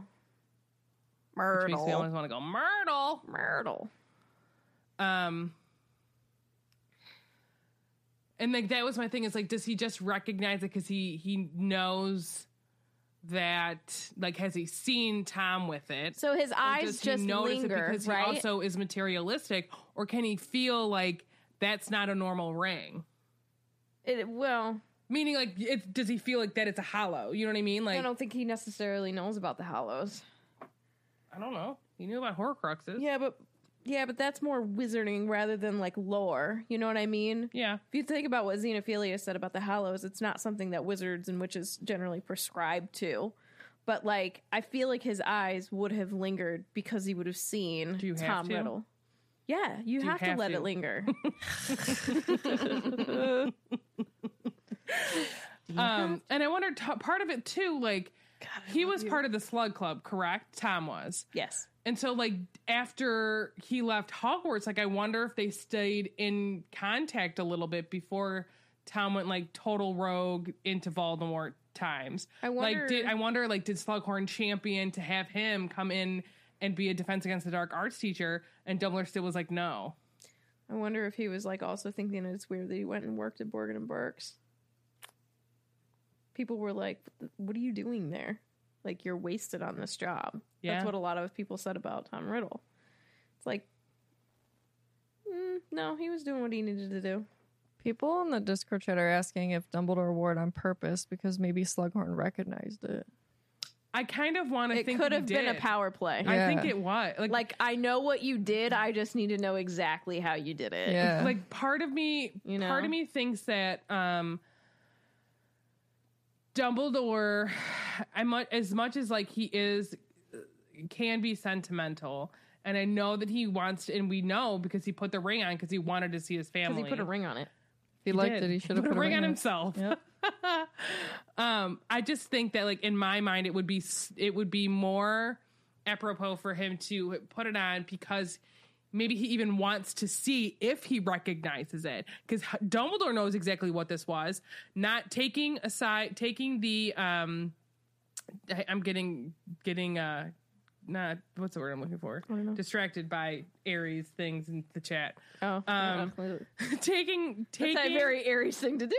the hollows away. This is a Horcrux, and Mm-hmm. this a big chunk of this book is trying to find out exactly what how many he made, how many Voldemort made, how, where he got all of his information from, and we're trying to get that memory from Slughorn. Mm. So, like with it would make sense for Dumbledore to wear it to see the reaction, how big or how small, from Slughorn if he recognizes it and if he recognizes it for what it really is. And like, did he say anything? Because like, you know, I don't, I don't know if he ever would say something if he's the one that tells um Tom like they have the conversation about s- Horcruxes, Yeah. and then he comes back and he's made one. It's like, well, I'm now an accessory to this crime. I Do I want people to know? I think he had already he already made one by the time that he asked Slughorn about them because he asked Slughorn about multiples. but do we know for sure that he made one? Made more? Made one by that time? I'm pretty sure we do. Yeah, because Dumbledore says it later on in this chapter. I think the chapter's actually called Horcruxes. I don't know what number it is though. in this book. yeah. I'll have to look up look into it. Um, but it was just like something I thought about. So, anyways, Dumbledore then asks Slughorn if all of these precautions were for him or for Death Eaters, and Slughorn kind of is like, "Well, why would like they even want me? Like, what are you talking about?" Um, and then he goes, "I imagine that they would want you to turn uh, your considerable tales to coercion, torture, and murder." Um and like i think part of that is like because we know that like he's so connected because he makes sure he's connected. And like he's not dumb. I mean he is you know somewhat talented i guess in making potions. He's not as good as snape is but um oh talents not tails. Your talents to coercion torture and murder. I knew that didn't sound right. Um but you know he, he he's really good at making those connections and sometimes it's not what you know but who you know. Uh and they could use that. And so um you know he asks them Dumbledore's kind of like have they come to like recruit him? And he seems like surprised by that. Um let me see exactly what he says Oh, he's like, Are you telling me that they haven't come recruiting you yet? Like, he seems surprised that they haven't. So, this is when uh, Slughorn then tells him, reading from the book, he says, Slughorn eyed Dumbledore balefully for a moment and then muttered, I haven't given them the chance. I've been on the move for a year, never stayed in one place more than one week. Moved from Muggle House to Muggle House. The owners of this place are on holiday in the Canary Islands. It's been very pleasant. I'll be sorry to leave. It's quite easy once you know how one simple freezing, um, how one simple freezing charm on these absurd burglar alarms they use instead of a sneakoscopes and make sure that the neighbors don't spot you bringing in the piano. Um, and I think part, what was I going to say that I forgot? Part of it, um, going back to him saying how he's like wheezing and he's frail and he's got rheumatism and all those things. Uh, not to say he's a liar, but if you're moving every week, that's a lot. And for a whole year, that's a lot. Um, but I probably would be fatigued too if I had to move like no like every week for 52 weeks. Right. 56. How many how many weeks are in a year? 52. Mhm. Is it 52? 52. Okay. Regardless. There's a lot of weeks. Do in not year. believe us? No, because I feel like I'm wrong. the deck of cards. Um, but anyways, that Oh, doesn't now I'm wondering if I'm truly, um, truly doesn't matter. No, you're right. 52. A little over, technically. You made me guess my second guess myself. So let's talk about freezing charms. Spoiler alert, there's not a lot of information about them. So I Googled them earlier today. It says the freezing charm was a charm which immobilized and stopped the actions of the target. You're joke. With the use of this charm, the movement of living or animated targets was stopped. Um, and the functioning of objects such as a mer- nope, a muggle. I almost call it a murgle, like a burglar and a muggle put together was halted. Um, the spell was covered in the Standard Book of Spells, Grade 2 by Miranda Goshawk. It was also taught at Hogwarts School of Witchcraft and Wizardry, obviously, to You're the second years in. Charms class. Um, And then we see Horace Slughorn telling Albus Dumbledore that he's used this. We also see, I guess, Hermione uses it in the fall 1992. Used this spell to successfully freeze a pair of pixies in her second year after her teacher failed, or tried and failed. He didn't try to subdue them using the nonsense incantation. Uh, it's a lot of words that I'm not even going to say. Um, so the incantation is derived from the Latin immobilis, meaning immobile or unmoving. Uh, so fun fact, and you do they do play, or it's a spell on um those like games that people play on the internets and whatnot, like Lego and Harry Potter puzzles and spells things. Yeah, Um, so in chapter 23 of this book, um, we had a few questions surrounding the ring. So in the memory, Thank you it's for looking this up. Oh, you're welcome. is this Gollum's ring? Yes. Hi, precious. no. but yes. so uh, it says, quote, and there were half a dozen teenage boys sitting around Slughorn with Tom Riddle in the midst of them, Marvolo's gold and black ring gleaming on his finger. So they were dead. Um, going on a little bit. Uh, Is this so? He's wearing it at school. Is that what you're saying? yeah, he's wearing it during this meeting in this memory. So after those boys are kicked out, that's when he starts talking to Slughorn about uh, Horcruxes. So after they're out of the memory, Dumbledore says, "I've been hoping for this piece of information or evidence for a very long time. It confirms the theory on which I have been working. It tells me I'm right, and also how very far there still is to go." And he said. You heard from Voldemort what he particularly wanted from Horace was an opinion on what would happen to the wizard who created more than one Horcrux and what would happen to the wizard so determined to evade death that he would be prepared to murder many times, rip a soul repeatedly, so as to store it in many separately concealed Horcruxes. I wonder if he's wearing it in the movie because that would be a really cool. I think he, He, is. is. wearing it in the movie. I think they It show him like playing spins with on it. a table. Mhm. Yeah, Oh yeah, yeah, yeah, for Yeah. sure, for sure. yeah. I like. And Isn't that Ralph Fiennes' um, yes, right? nephew? Yeah, really. I wanted to say niece, and I'm like, that's not correct. but yeah. So there you go. Um, so cool. So he definitely notices it uh, and recognizes it, and you know, Dumbledore also knows that he knows. You know. You know. So, uh, just to refresh our memories, we're going to talk about a sneakoscope.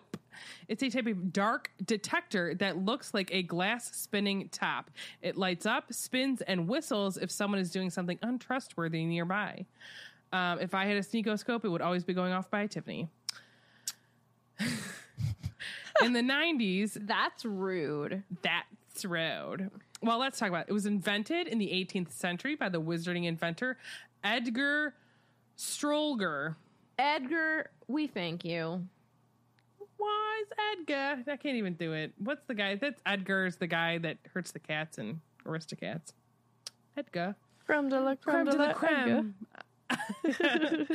so Ron Weasley purchased a pocket sneakoscope in Egypt 1993 as the 13th present for Harry Potter. Ron's brother Bill said it was just a piece of rubbish sold for tourists and did not work as it was whistling at their su- supper table. But, you know, that's because Fred and George put beetles in the soup. And it also lit up. Um, when Harry or when Ron was tr- tying Harry's birthday present to Errol's leg, but he was not supposed to use the old owl for long journeys. Then later that year, Harry's sneakoscope starts whistling on the Hogwarts Express when Scabbers was nearby, because you know he's really Peter Pettigrew and gross. Dude, so that thing would have been going nonstop, 24 7. Uh, we see Professor Moody, uh, aka Judy, Judy. had a large sneakoscope in his office. In Harry's fourth year at Hogwarts, he had to disable it because he claimed it was extra sensitive and would whistle at any deceit as far off as a mile. Not to mention it? students lying about their homeworks. But uh, I don't know why I said homeworks. but, but regardless of the truth of this claim, it would certainly have not been activated by Professor Moody himself, as he was Barty Crouch Jr. in disguise. Yes, Tiffany. Miss Clifton. Miss Clifton. um, I'm not I'm not a snot when it comes to like Harry Potter trivia. Like if somebody says something wrong, I'm not gonna like go out of my way to be like, actually. I mean, if I know them, if I know them well enough, I'll be like, hey. But like, it gets to me when people say that Moody was the teacher fourth year. But it's sometimes like it throws me off because like when Harry feels like he knows him, but he doesn't. You know what I mean? I Like, know. You don't. You didn't have him. Like you wasn't didn't. him. That was that was uh, So, Barty Crouch Jr. people people will make the ar- argument that like Moody was a good defense against the dark arts teachers. Like, actually. Barty Crouch Jr. was pretty decent. Actually, you're wrong. but like, He that's was one of good. those things that it's like really hard for me to let go. um, yeah, you're not. You're not wrong. It's sometimes I forget about it. You know what I mean? Like when you think about it, and you're like, no, you he feel like doesn't know you him. feel like you know him. yeah. Um, Yeah. Let's see, a few sneakoscopes along with other detection devices were present in the room of requirement while Dumbledore's army was using it to practice. Sadly, they proved of little help to the DA when Dolores Umbridge finally discovered where they were. You know, I people I think that people shouldn't call her professor I agree. because she doesn't deserve that title. I uh, thank you. um cuz she's a literal piece of nothing. She's the worst of the worst. Of just disgusting. Anyways, on July 31st, 1997, that's Harry Potter's birthday. oh, you don't. Uh, Hermione Granger gave him a sneakoscope as a gift for his 17th birthday at breakfast before a small celebration was held in his honor. the contraption later alerted Harry, Ron, and Hermione about the Snatchers outside their tent. Uh, after accidentally saying the Dark Lord's name, even though it was tabooed. Unfortunately, it also It was a alerted the major Snatchers that the trio were in the tent. Um, and fun fact, you can purchase the sneakoscopes at the Wizarding World of Harry Potter and at the making of Harry Potter as a novelty one. toy. I have a I'm getting one sneakoscope. time. Yeah, Katie has one. It's cool. Also, a decoy me see detonator. I think mine's broken though because it doesn't go off every time Meg tries to trick me with something.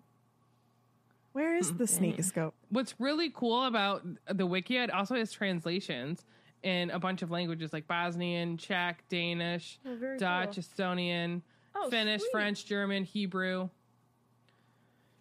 Hungarian, Icelandic, Italian, Japanese, Norwegian. Oh my god! In Vietnamese, it translates to sneaky mirror. That's cool. So neat.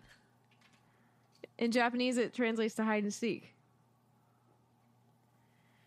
Interesting. That's that's pretty cool. That's pretty cool. Cute. Um, and that's you know that's the way the cookie crumbles, my friends. Yeah, it makes me laugh that like you know people constantly. First of all, let's talk about the fact because people constantly the quote is not wrong, but the person who says it is wrong. It's like when in doubt, go to the library. Hermione Granger didn't say that that was Ron That was Weasley, Mr. Ronald Um, Weasley. and I, people because I too was one of those people that forgot that fact. Um, and uh something else was going to come out of my mouth oh constant vigilance they were like yeah moody didn't say that that was barty crouch pretending to be moody Lord, you're right. yeah Your, is your whole life a lie? My whole, whole life life, is a is a lie. lie. You liar! you know what i like that I get die over is like people um making like reels and tiktoks or whatever where they're like doing you last night. yes they're so funny where they're like over animating It's so funny. Ron, um, do you want to stay? stop stay from get that stone not? you can't. You can't. Uh, I need to make one let's of talk those. about Not me. Not Hermione. You. not me, not Hermione. You. I want to. I want to watch Rupert Grint react to those. oh God, it's so funny. I put it on my Instagram stories. It's probably still there if you want to go check that out. People who are listening live. It's so funny. Oh God, is that it? Yeah. Is this over? You Yeah. quitting? Are you walking out now? Oh yeah, I'm done. Okay. I had to look. I'm like, I think I'm done. Is there any more words there that are in No, blue? no. No, there's just back to green. Baloo. I got really confused for a second looking at the doc, and I was like, "What is this in black?" It's like we haven't done a Potter story in every single episode, Yeah. and all of a sudden I'm like, what is this? This freaky thing. Oh It's a fan story. my gosh. Before that, though, let's uh, talk about the lightning bolt round. All right. Lightning bolt rounds. Can you gather those for me? Gather them up. Gather Sarah. them up. Gather, gather, gather, gather, gather them up. I said a horrible piece of chocolate. Yeah. Why are Aw, you? Eat- that's it's the because you're worst. eating while you're recording, know. and that chocolate knew that you weren't supposed to. Uh, so. Magic You get by for breaking Phoenix asks if you were in the if you were in the wizarding world, what would be your preferred way to travel? Walking. In a winter wonderland. I think I'd like a you know. broom. The convenience evaporating would just Yeah. I'd get over it. I would like to be flushed down the toilet, preferably. That's bloody disgusting. That's bloody disgusting. I disgusting. prefer to be car- cradled like a babe in Hagrid's arms. Oh God, yes. He would take Cute. care of me. He's he's got such a uh, maternal nature to him that he just would be just lovely. Indeed. Uh, Anna Beth asks, "What is your ultimate grilled cheese?" Bread. you know, you know, Butter. somebody- I also was gonna say bread. so there's a restaurant by in Cleveland. Uh, well, it started in Cleveland. I think there's It's- other it's cities a as lot well, of other called places Melt, now, but it's a grilled cheese place. Um, It was on and the I Food get the Network same a thing lot. every time You I go there. I don't get the hype. It's just like I don't. It's just grilled cheese, which like I don't eat all the time. So like I think it's a good if you like grilled cheese. I'm not. It's good, but it's like yeah, I'm not one of those people that like gets like extravagant sandwiches. it's 'Cause let too me tell much. you, it's too much bread because it's on like Texas toast. if you it's you too could much also bread. I like one, regular you can get bread. a half half a bread. You could also do the gluten free bread, and it's thinner, um, which I've done. But I always get the kindergartner, which Me starts off with just cheese.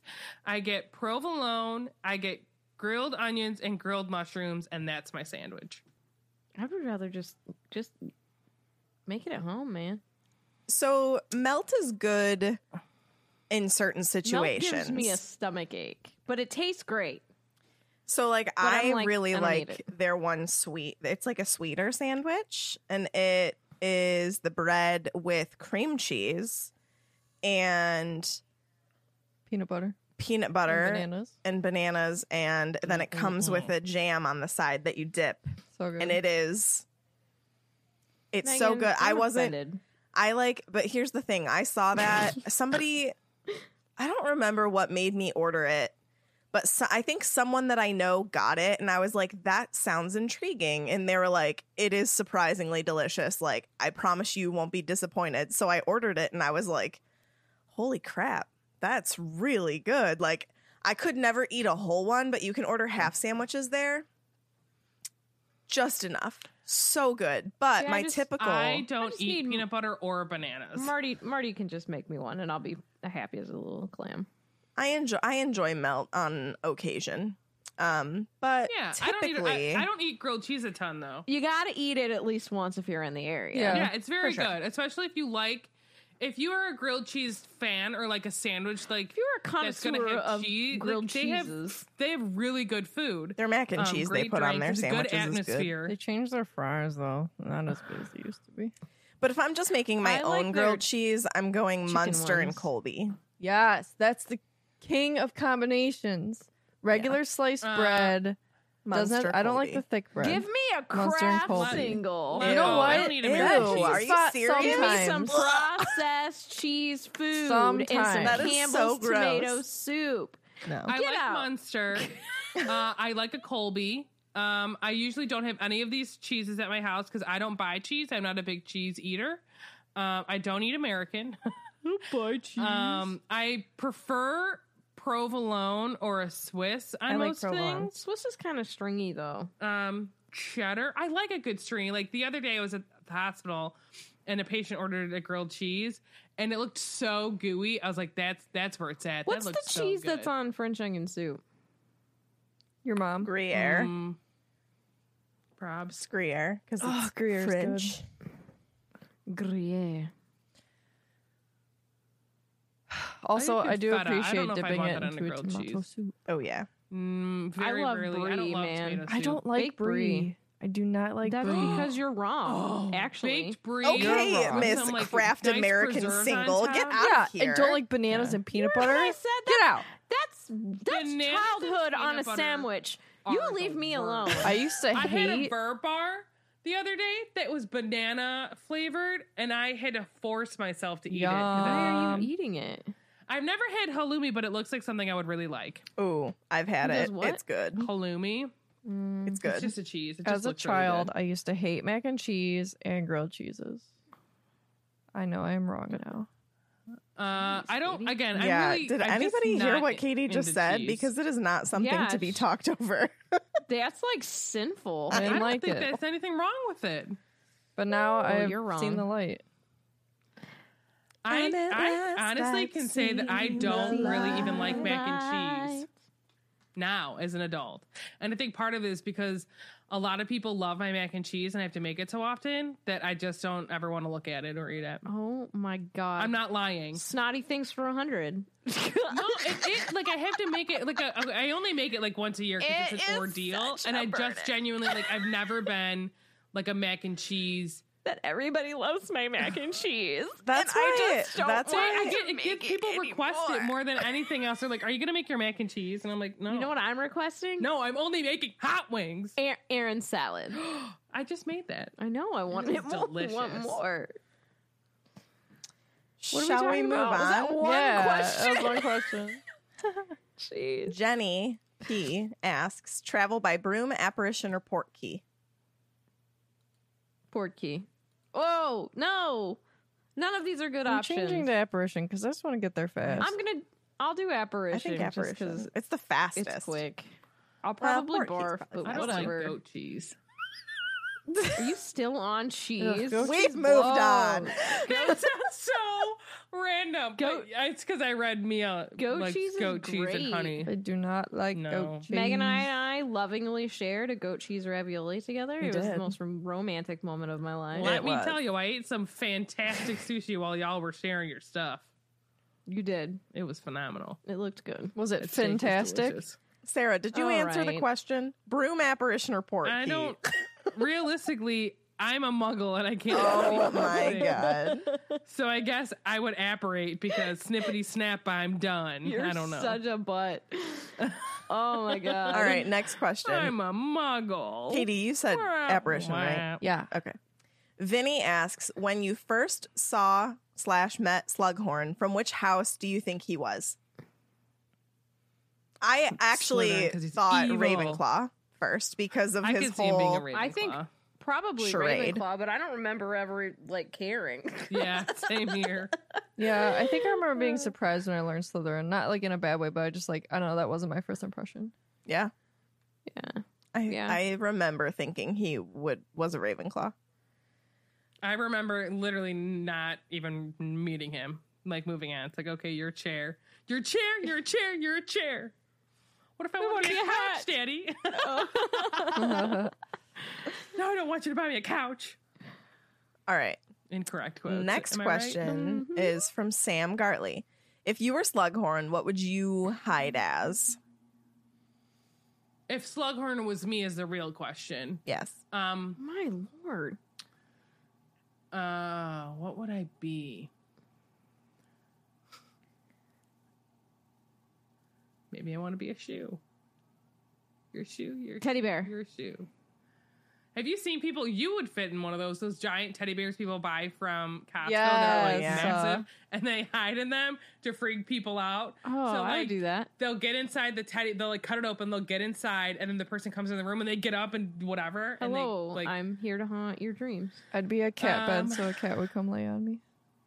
You're such. I was gonna say a probably a predictable bed individual. or maybe like a, a hat a hat rack.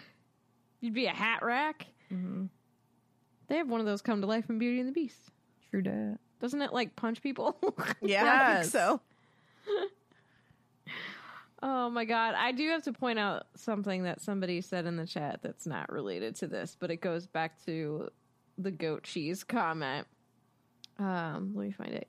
Katie says, so Meg takes Tiff on dates, but not Katie. And it made me laugh because literally all the pictures I was posting from Disney looked like Megan and I were on like our honeymoon. I did that one great. grouping of photos, and Sarah was like, "It looks like you and Tiffany went on a date last night." It really did. Because every boomerang we did, it was me right. Yeah. Across. Oh man. Did everybody answer that taking question? me on lots of dates.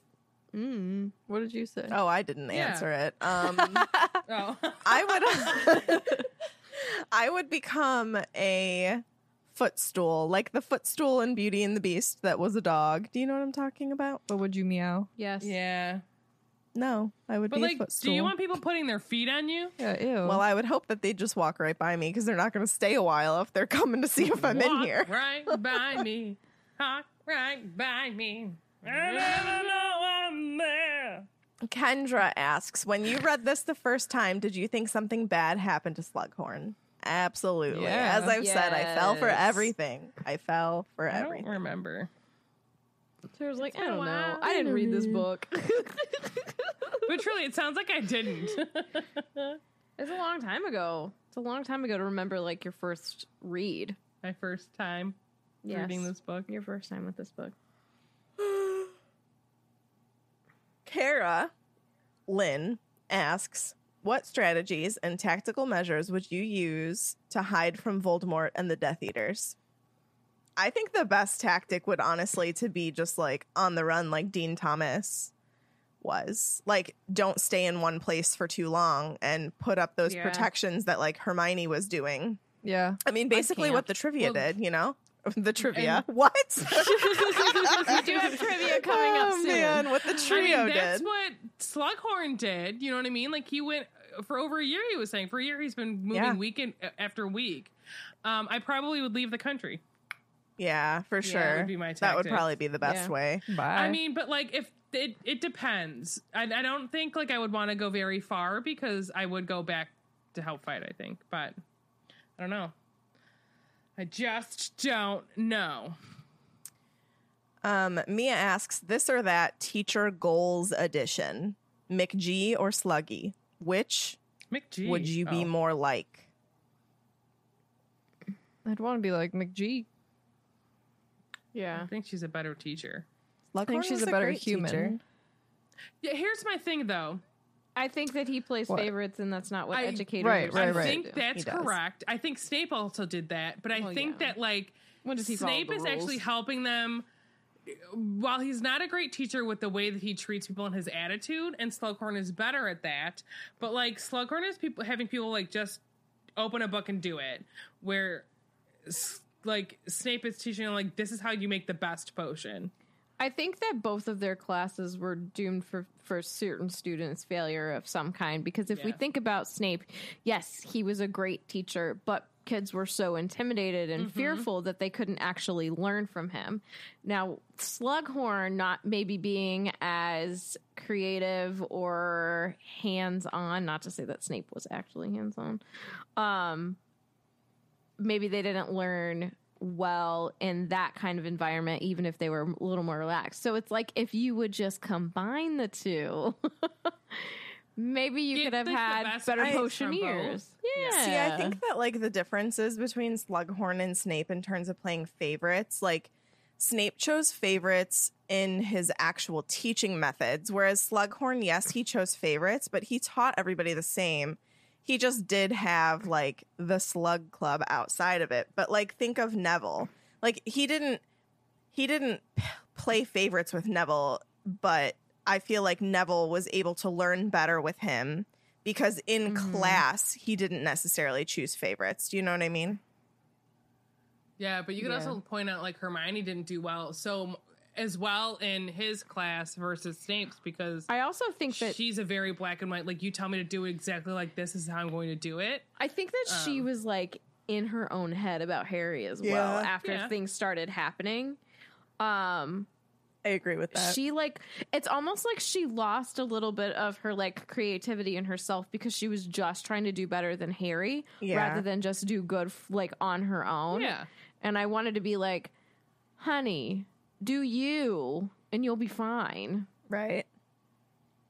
Yeah, But yeah. Snape. I mean, think of, think about how awesome of a potioneer you have to be if you are better than the textbook. Like if you find better Yeah. ways than the textbook. You know, that's inventive and Thinking outside the a lines. smart, smart person. I think that they both have some are, are lacking yeah. uh, in a lot of ways and could have been better. So I guess I'll go with McG then.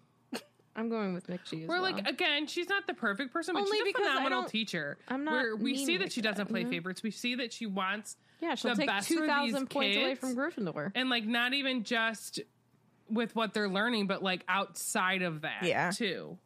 Yeah, Um, yeah, seeing her um, with Harry in that like careers meeting, I think really like upped her. Heck yes. That was great. Yeah. And like even like she doesn't like Trelawney that much, but she will like Stand stood up up for for her her, and was like, You're not like this is wrong. You know what I mean?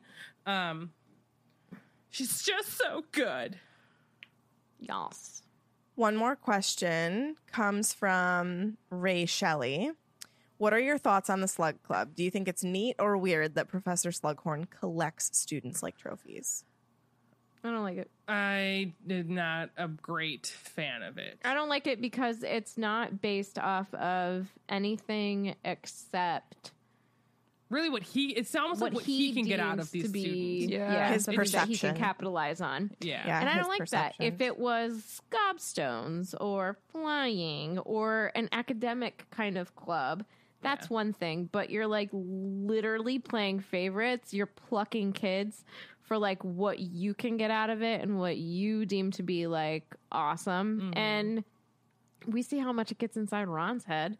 I mean, if there was like a standard at which you had to do something to be able to get in, then I think that children could wrap their minds around like why they weren't in there. You know what I mean?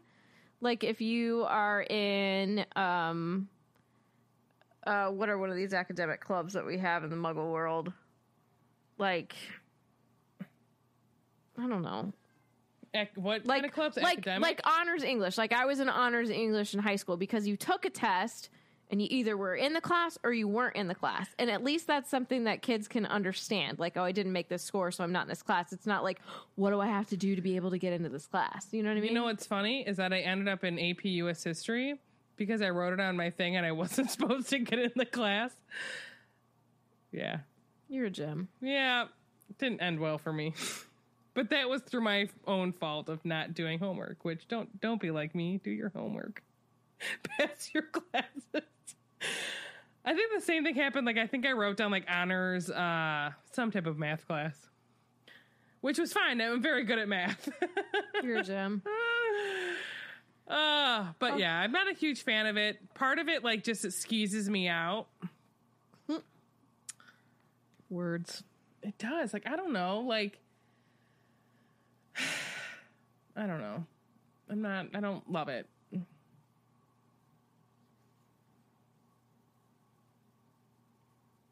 How is Slug Club like a dean's list? It's not, though. It's not Yeah, as because Dean's dean's list, it's you not have to work- academic.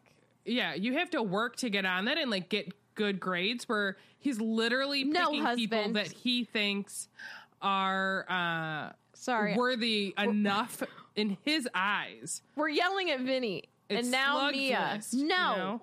none like of these because he talks about right michael belby right? And i don't know if this is just a movieism if i'm being honest because i haven't read the end of the book in a long time where you know his uncle helped do all those things. He's like oh my dad doesn't really talk to him. He says he's like a tosser right?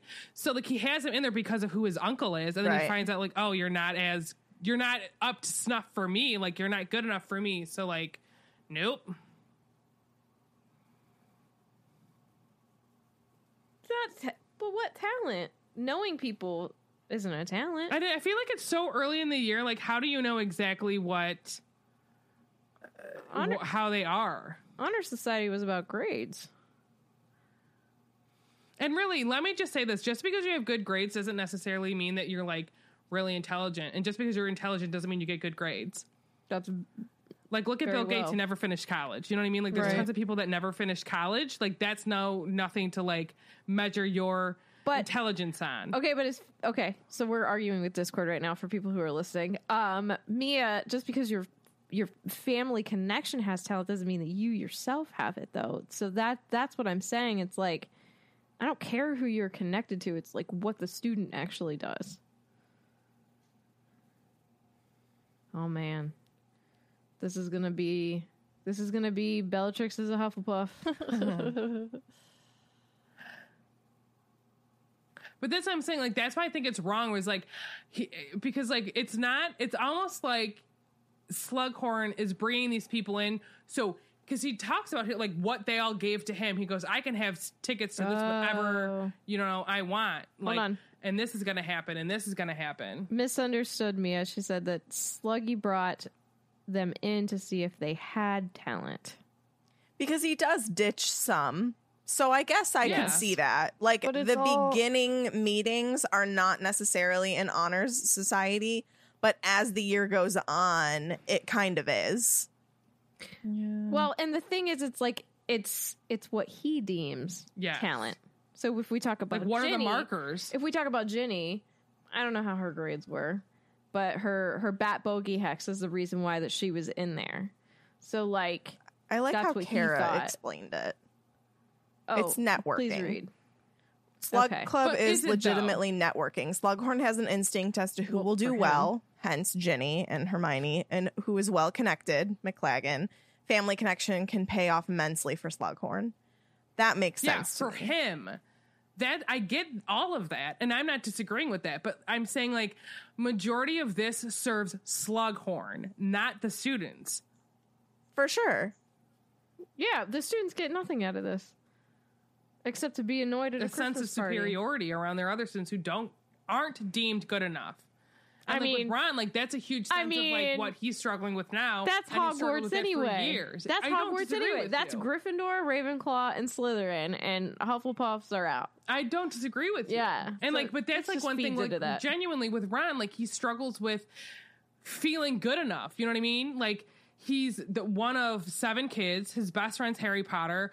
He eventually marries Hermione. Like he, that's one thing that like he struggles with, and we see him struggling with it later on, especially when he leaves Ron or he leaves Harry and Hermione because he doesn't feel like he's good enough, and he doesn't think that he belongs there because Harry's the chosen one, and he's so good at all of these things, and Hermione's the smart one, and like that's just one thing that Well, that he's making out with Lavender. well. Uh, in this book, yes, but the next book, Katie, He's can, not anymore. Can you say something? and then she Can you just just say something? Hi. What's your thought? uh, What do you Katie? I don't know. I see about five. I do. I do, and that's why I haven't been saying anything because I don't have my own opinion on it. I really don't. Look at it's like I I don't know. Is it like a dean's list? Sure, because he picks people, but he picks the people and then deems if they're worthy or not, and it's all about him instead of the kids. Like an honors an honors club would be about like furthering the kids' talent, but I feel like it does. He but I doesn't do think that he offers something back to the kids in terms of like a, a connection, I'm sure he would. a reference, okay. or. But like he deems who is worthy to do that. But I think that a lesson should be learned as that that like you should not have your worth determined by someone else. It should be term, determined be determined by you. Very true. Who gives a oh I almost swore. Kid, kid, kids are just so impressionable, which is why sometimes I feel like adults forget how it feels to be a kid.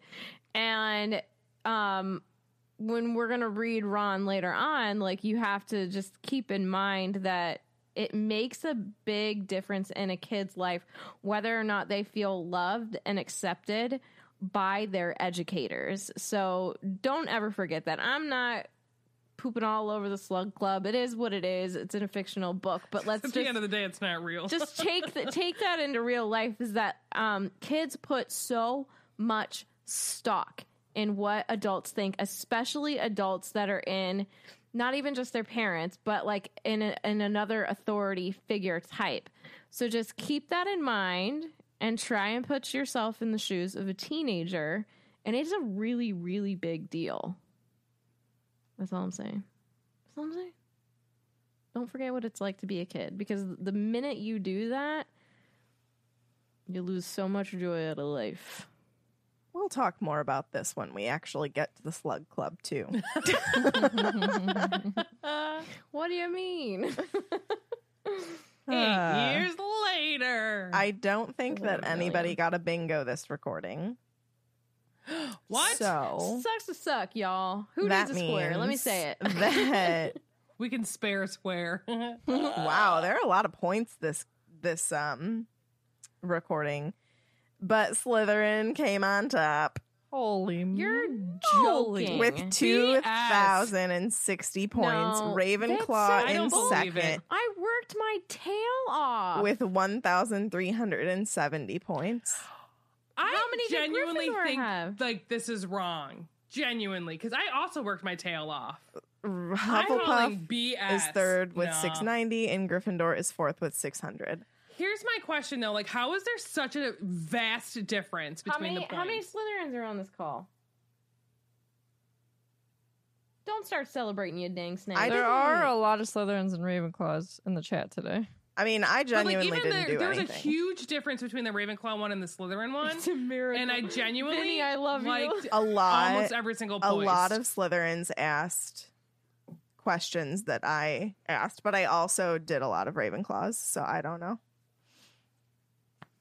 I'm so Hmm. confused. Could have been just a lot of it's- I think interactions in the chat. Thank you, Sam. No, A- as long as my lions know that I am doing work for them, honestly, I just when I want to like genuinely attention to the say that there was there was no cheating. No foul today. play. No foul play. I don't, I don't believe it. that's crazy. Can I just have somebody do it for me? Because I just want to pay attention to the podcast. I love That you I mean, we set that up. That's fine. So I'm not that worried. Slytherins do get a lot of reaction points because we're funny. Mm, okay, Whatever. this is totally off topic, but I'm gonna say because I'm laughing. So I posted that picture of that little dresser thing, and this person goes, um, "What are you gonna keep in them?" And I said, "I'm not sure." And they go, "My vote is very small rocks. Alternatively, teeny tiny clothing would be quite adorable." Who is this? Uh, their Just name is Wyatt. Somebody on the internet? Yes. And I chuckled. Fan story? Yeah. All right. This week comes from Becky Gormont from September of 2019. Hi, Tiffany, Aw, Megan. simpler times. Right.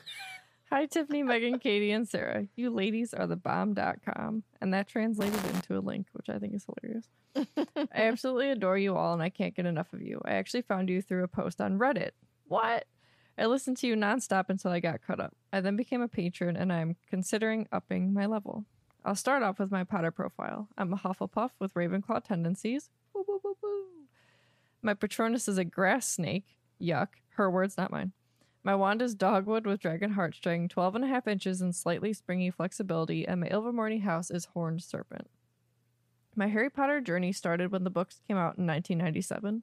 I was in seventh grade, and my mom had seen an article in her People magazine about Harry Potter and the Sorcerer's Stone.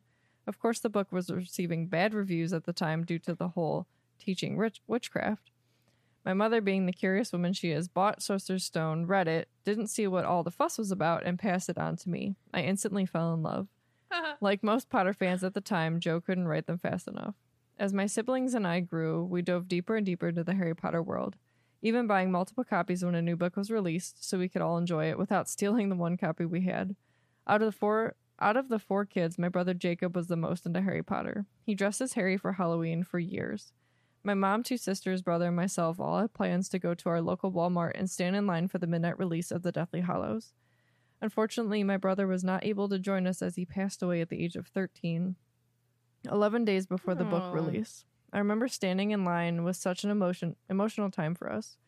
While we were excited for the new book, we were missing Jacob. He, we kept saying how jealous we were because he already knew what had happened to Harry and his friends.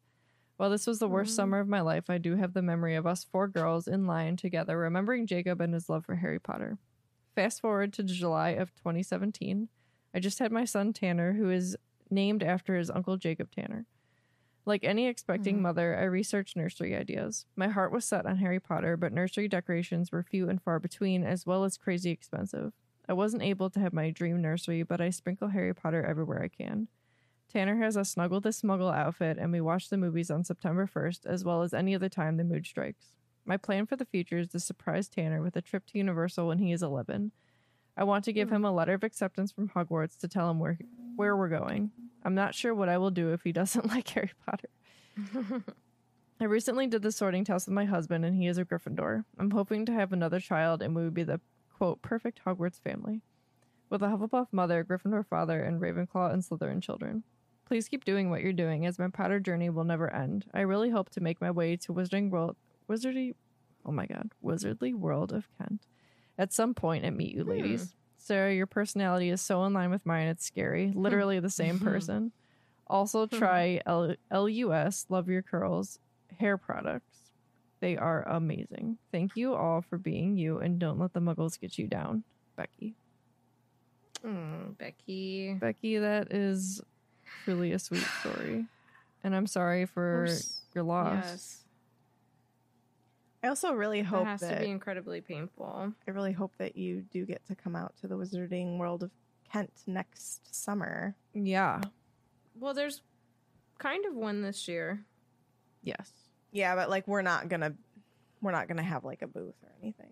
So like whenever it's real, like whenever it's like full full on Full again. on, yeah. Yeah. Yeah.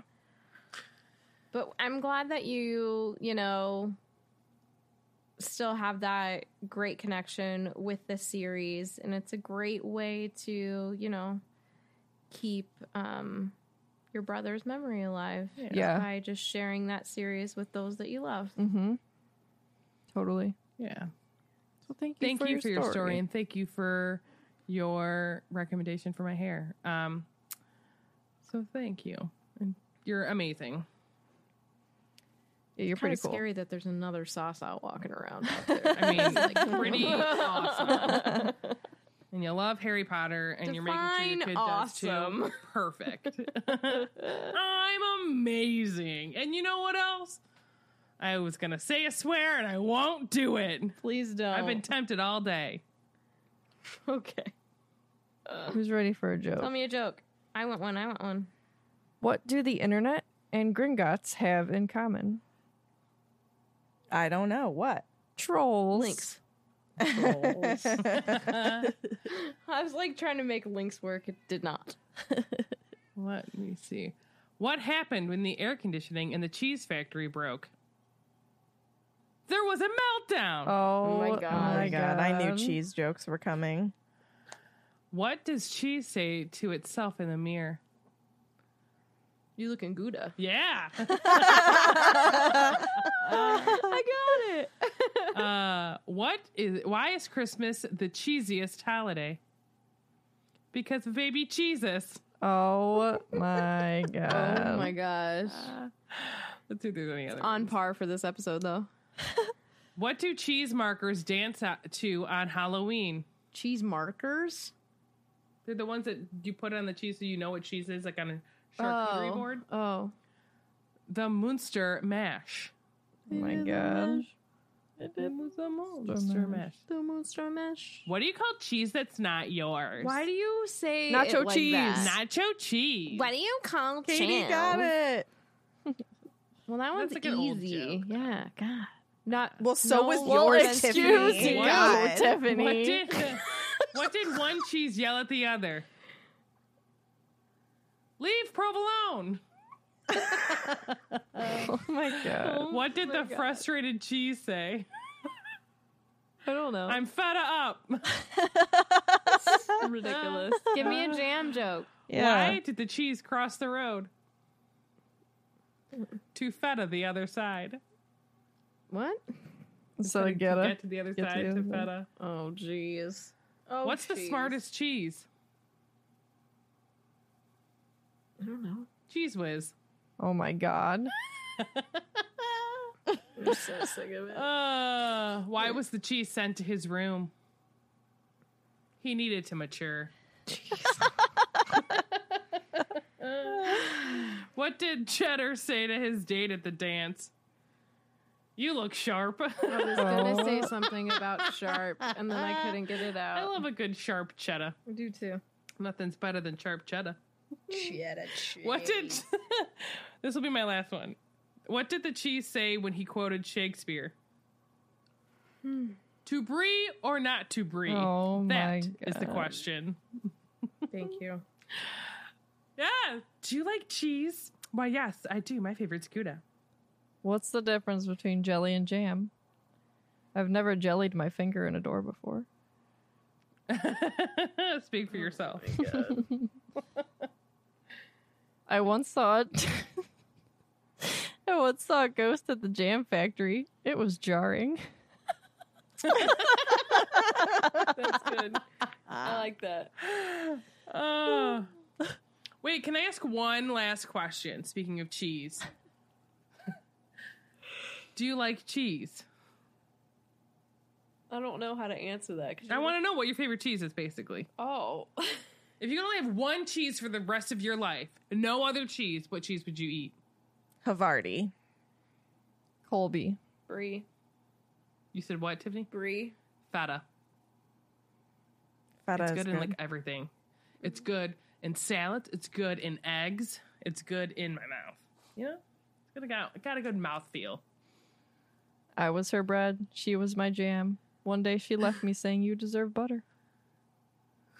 Oh, what? Did you just like pull that one out of thin air? No, I'm reading one.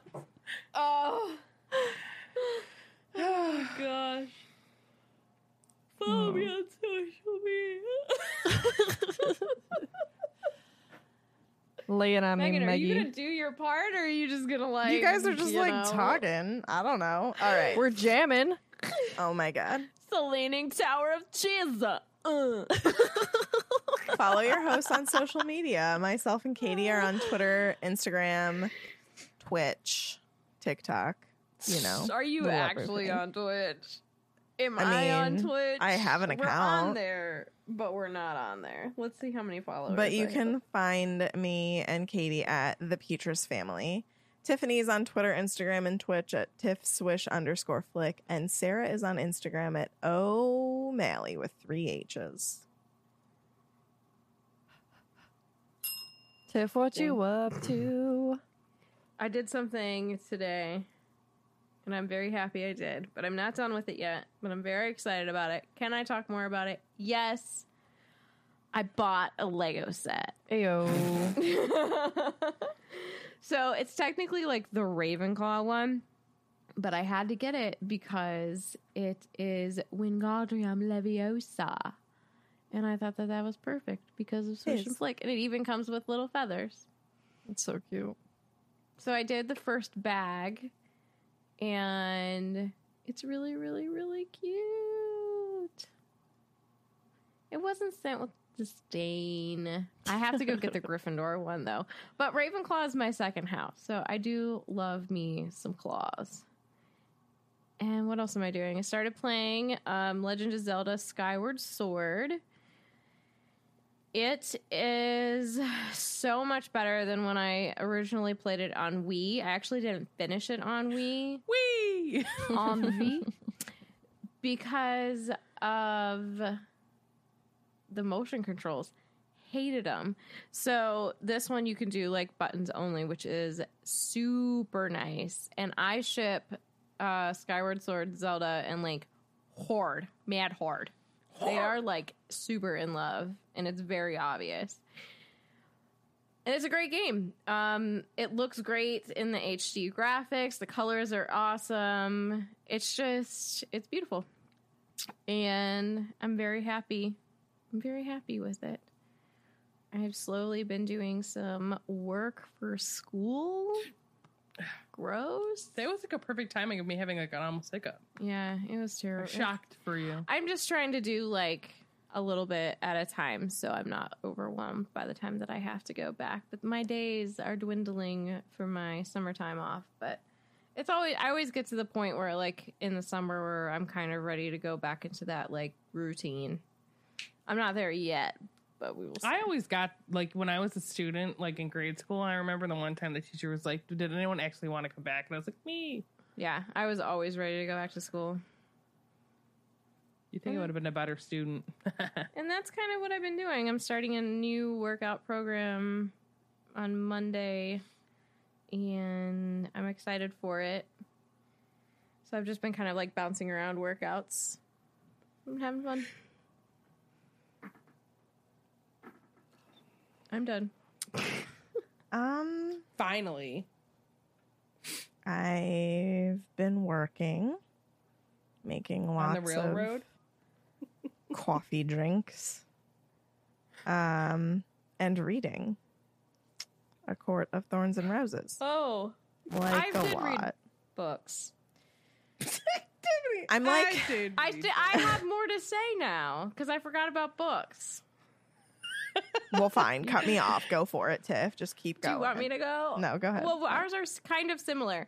Well, I will say that I finished listening to Half Blood Prince audiobook again. So I am now reading on Audible A Discovery of Witches.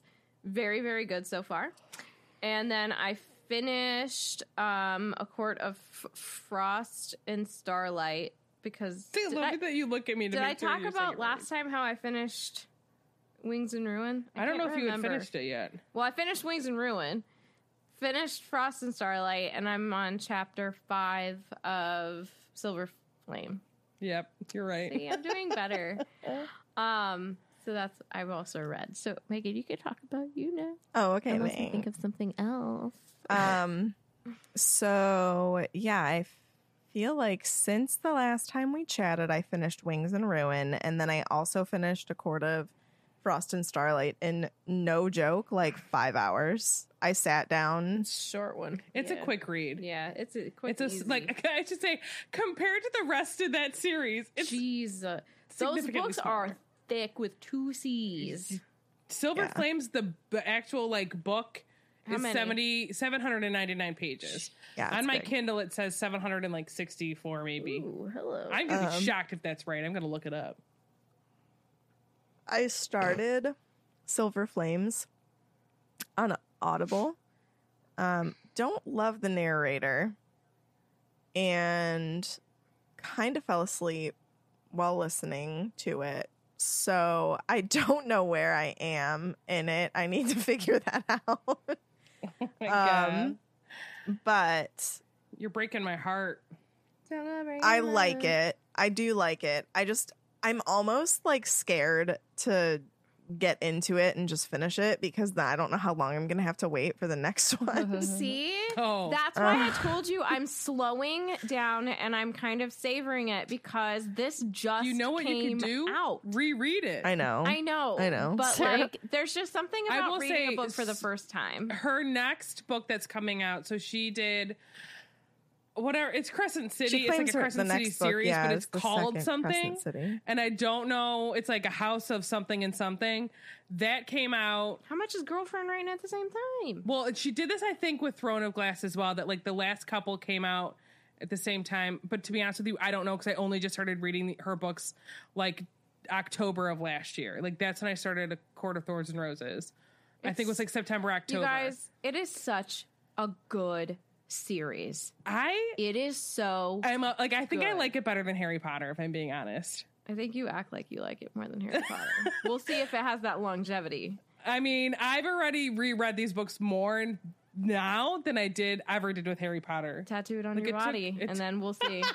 Well, I, I mean, I came out and But said so, that anyways, this is the next definitely Crescent City is coming out. Oh, people February- or want people want an Avatar podcast. I don't know what a podcast is, guys.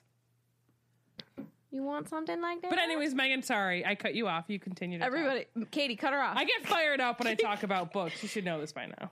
do it, Katie. um Oh crap! I just did on accident. what? What? Oh my god. Um Cats. I forgot what I was saying, if I'm being honest. But You don't know where you're at in the book, so you have to figure that out, and you don't really care for the narrator. You were you were savoring it because we don't know when the next one's coming out. Yeah. you both were saying. and that. I am sad about the change in narration, so I'm having to get over that hump. I listened I to the was- first two. And, I was on nervous. Audible, and it was Um, not bad. It's a different woman person. Oh, see, I'm actually talking about who I'm reading the It perspective bring- from. Yes. I will say when I started Oh. reading it, I was nervous I thought you were uh, that I wasn't gonna like it because I was so used to like Feyre's point of view and like reading like as her kind of. Mhm. Um, for me, this book did not disappoint. Yeah, I just I'm I need to get I need to like sit down and really get into it, but then also I'm like, well, should I like take a little break and read something in between or do I just like keep going? I haven't I decided. say you keep going, but you don't like power through. Like But see, the- enjoy it. Yeah, I know.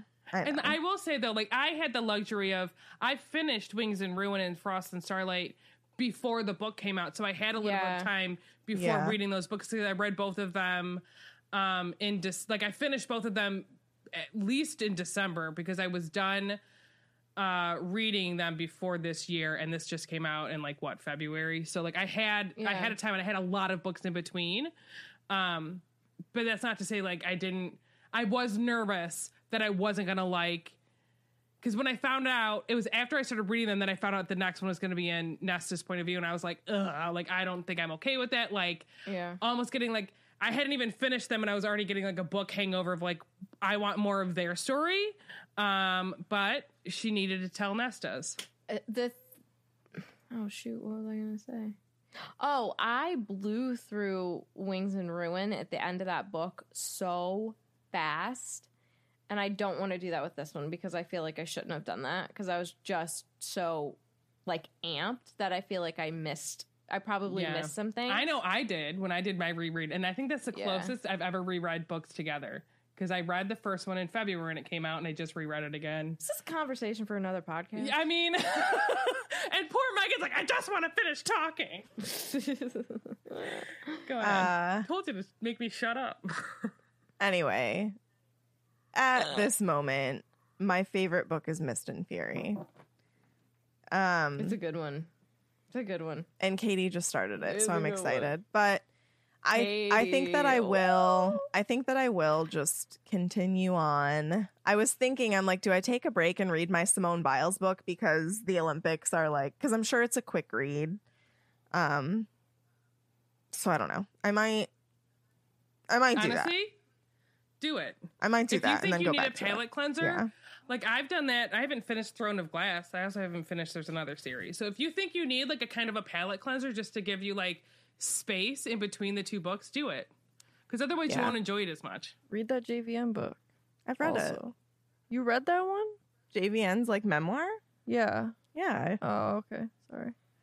I think I'm going to read the Simone Biles book because gymnastics starts in a couple days and I feel like I could read it before. And it's just, it's a good Olympic time book. And I'm excited for women's gymnastics. And that's what I'm looking forward to in the next week is women's gymnastics. Do it while you eat Olympic Oreos with pop. Rocks. Yes. They have pop rocks in them. But anyway, I'm Olympic done. Katie, you can go ahead. What do you mean? What are Olympic Oreos? They are Oreos you heard me with red, white, and blue cream in the middle, and there's pop rocks in it, like fireworks that explode in your mouth as you eat them. It's delicious. Don't give me that face.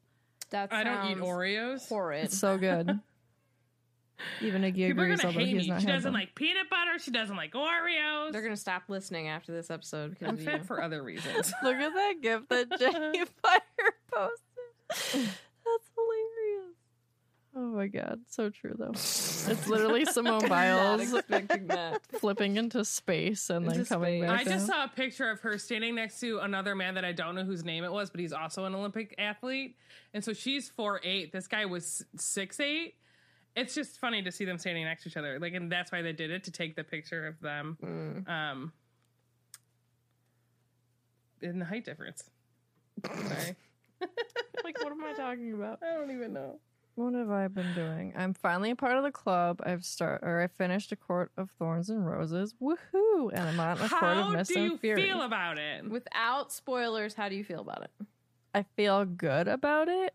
Um, it's like I said that as a feeling good. question. no, it's like Voice went up. it's such a different it's such a different world from what I'm used to reading. I don't I don't think I've ever Yeah, read anything yeah. like high fantasy. Um, Mm. but the way that she writes it, it's not like it's not scary like Lord of the Rings high fantasy where I'm like I'm Well, never gonna Lord of the Rings is remember all really this wordy. stuff. Like I like Tolkien is he's tough. so wordy. I I can't. he's so tough. I to do- wordy? Tolkien. Tolkien. I or do Oh, wish there you It's not was for me. a little more detail Also so not for me. far as I've been reading, but that does I don't like miss that enough to stop reading. You I'm wish really- that Sarah J. Maas gave you more detail? yeah, I am enjoying Like, enjoying with it what? still. Like sometimes I Oh, can't say what- this no. without like a spoiler, but sometimes it's like Spoiler. there's an idea and it happens. Or Got there's an it. idea and boom, like it, Okay. there's no like description. I could of see it. that. Like it Yeah. moves too fast. Yeah. I will say that Yeah. sometimes that dub- gets doubled back. Like it's not meant for you to know right now. Yeah. I sometimes don't love that in books either when like you're reading it's like and then weeks pass. I'm like, but I want to know what happened in those weeks. right. But like like I said, I'm clearly enjoying them. I am. It's a really good story. Um, and I've heard that this is a really good one and very different from the first. So I'm excited to see what that what that means because I have no idea. And every like time, every like five minutes, Mike's like, "Where you at? Where you at?" um. Other than that, I really got to start figuring out like a running training schedule. Even though I'm not signed up yet, because hopefully that's like in a week. It's kind of up in the air to do my 10k. I think I talked about that last week. Um, She's going to be fundraising for American Cancer Society. yes, So great. yes. So look out for that. And yeah, that's pretty much it. Go ahead, Sarah. um, what have I been doing? Nobody knows. Currently, I'm leaving tomorrow on a jet plane, so I've been trying to figure that out. Do you know But- when you'll be back again? Uh, yeah, Monday morning. Uh, Um, You're welcome, I have read, got so I that. started. I have a funny story. So, um, one of our listeners, Vanessa, who was also, uh, we did, she was on our podcast, right? We did, because she does Don't Call Me Crazy podcast. Yes. So we were for sure on hers. Was she on ours? I can't remember. Yeah. yeah. Yeah, we did Was she? both. um go listen to those if you haven't because uh, we talked a lot about like mental health in the harry potter world on her podcast so she had messaged me on instagram and she's like you need to read the carry on series. Um like you'll like if you like harry potter you'll like it. So i was at barnes and noble with my sister and i picked it up. I was like, oh, like I had someone who mentioned, like to my sister, I'm like, oh, someone told me I should read this, and so I was reading the back of it, and I handed it to my sister, because I was like, here, read the back, see if you like this. And then my sister refused to give the book back to me, and it was the only copy. And I was like, what the heck? I'm, I'm like, I was going to get that. She's like, well, I'm buying it now. I'm like, you're a jerk. and then we saw the second one. I'm like, you might as well buy like the whole thing. She goes, no, I'll just buy the one. And I was like, you're, gonna, you're making a mistake. I'm like, if I'm buying a series, I buy like, when I. when I went and picked up a Court of Thorns and Roses, like however many months ago, they had a box set of the first three because those are the only ones that were out, and then they had uh, Starlight and Frost, whatever, separately. Um, I literally bought all of all of them. I'm like, well, I hope I, I hope I like these books. Yeah, really. So I like bought all of them so I could have them. And my sister's like, I don't do that. Like I'm just gonna buy the first one. And I was like, well, read quickly so I can read it because I wanted to. I really liked it. Um, and I thought it was cool that if you have read Fangirl, which I have not, but I know Megan has because she gave me the book to read. In it, the girl's writing fan fiction about Simon Snow. And he, like, so she wrote, um, Rainbow Rowell wrote that book first, and then she couldn't get Simon and his like story and those characters like out of her head. So then she wrote the Carry On series. And there's, it's a trilogy and the third book just came out. Um, so I read the first one. I really liked it. Um, I'm on the second one currently. And uh, what else have I read? Just like this one Hades like romance thing. It was fine. And then I do want to talk about I snagged. I'm so excited because we have this. Um, we've t- I think we've talked about her. She does Enchanted Oddities, and she's like a huge Harry Potter fan. But she also was getting into reading this uh, Court of Thorns and Roses. Um, and uh, she decided like she makes sweatshirts and stuff, and she makes other like t-shirts that are embroidered. They're freaking gorgeous. Um, but like they're hard to get because she's like it's only like her making these things, so she makes like a set amount, and then like uh, they like sell out in minutes. So she had this beautiful sweatshirt that is uh, from the series, and I literally set an alarm, and I'm getting one of her sweatshirts, and I'm so freaking excited. I literally have been living on the high of obtaining one of them um, for like days. She's been very happy. Literally, I was like telling, I like all my friends were over. I'm like, I'm sorry, I have to ignore you. I'm like, I'm waiting till seven o'clock. I have to order this sweatshirt that I don't need, but I desperately need it. Um, so check her out on Instagram. Her shop one is uh, Enchanted Oddities. It's very cute. She's got a lot of Harry po- Harry Potter things. Very cute Potter Um, stuff. There's like a Wiz. Nope. I was gonna say Weasley's. Weasley Wizard Wheezes sweatshirt. That's Yeah. really really pretty. She's gonna start. She just did. I like her um, she did one. Crest. They still have some of those still up. The last Mm-hmm. Yeah, time I looked those at are their still website. there. I tried to get a Weasley sweatshirt, but it- Um, Gone. but she's gonna do Hogwarts like crest, like um, like uh, like a Hufflepuff one, Ravenclaw, you know, and she's gonna do the Ravenclaw one soon, and they're gorgeous. Um, so I'm gonna try to snag they're one very of those. pretty. They're like simplistic, just beautiful designs. Like they're very to the point where like you look at it, it's not overdone, and you know exactly what it's from if Yeah. you know it. Um, so I'm going to. Oh, yeah. I also don't need more sweatshirts. Um, Bro, I'm going to. I'll take a picture of it when I get it, um, and put it on my story on my Instagram. I'm like just so freaking excited to have it. It's gorgeous. Um, what else am I doing? That's it. Getting ready for Wing Day, but by the time this comes out, Wing Day will have passed. So, yeah,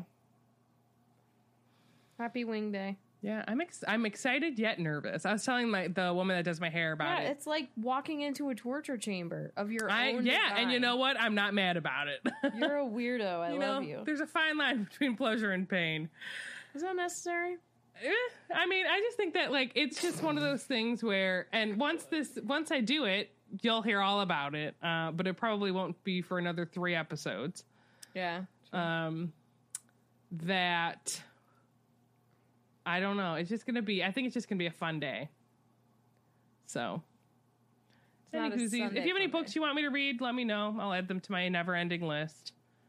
Um, I Oh, told my there's friend. the Weasley one. Yeah, it's really pretty. Oh, I told my so friend I want to go to a bookstore while we're um, on it. our little weekend getaway. And she was laughing at me. She goes, We don't have a lot of time there, Sarah. And I was like, I know, I won't take. I'm like, It's a small store. We won't be in there very long. Bull. Genuinely. If we go on Friday when it opens at 10, we have to clock. We have to clock out. I think that. Um, I think if we do it then, I'll have enough time to like n- not be there crazy long. You know, it all just depends. Mm-hmm. So that's my life. I talk a lot of, about a lot of things. I don't, You but I don't mostly, do much. honestly, most of your talk is about books and sweatshirts. I know, but that's really all my life. My life is books and sweatshirts, and sometimes. well, and then cooking. like I almost bought because I love oversized things. Like I like sleeping in like giant t-shirts and like giant sweatshirts. Uh, I almost bought a second sweatshirt of hers that was like a four or five X because I know that it would like be really big on me, and that's what I want. Then I was like, Sarah, you don't need it. So I might I go. I ha- I might have things, some things favorited on Etsy that are like Bro, my Etsy favorites are like through the roof because I like started being like, oh, I could like favorite some things and go back like when I want to do like Christmas it's buying. mostly book things that I have favorited. So like there's there's things from like ACOTAR that I have favorited, like a really cute glass with mountains etched into it. I want to get like a watercolor um print of uh Cinderella's castle. Um, I'll talk about another shop that I just bought stuff from. If It's anybody's talented enough to do that, I'll by Lena you. Marie on Instagram and Etsy. And they have cute bookish themed things and uh, Disney World stuff too. I'm looking at, but I got a really cute um, T-shirt that I won't say because it's kind of like a spoiler for Silver Flames. And then um, she has these little dressers that she hand like stained and painted them herself. That's like the dresser that Feyre paints at the house like when she was growing up. So it's like hers is the night sky, right? And like stars and she paints flowers for her sister. Um in flames for Nesta, I think. So it's cool. And I'm obsessed and the drawers work. and I just I I need to stop being on the internet. People need to stop making cute things, okay? Or just go and support them and buy their cute things because I can't stop. She can't do it by herself. and sometimes I try. It's true. yeah. Um, how about for oh, it's already there for me. Sam Gartley suggests for grilled cheese and googling. I like we did we did talk about that multiple times. So for grilled cheese and googling, my friends, that concludes this week's episode. Thank you so much for listening, and don't let the muggles get you down. Amazing! Just my voice! and share Listen this to us, episode. dang it!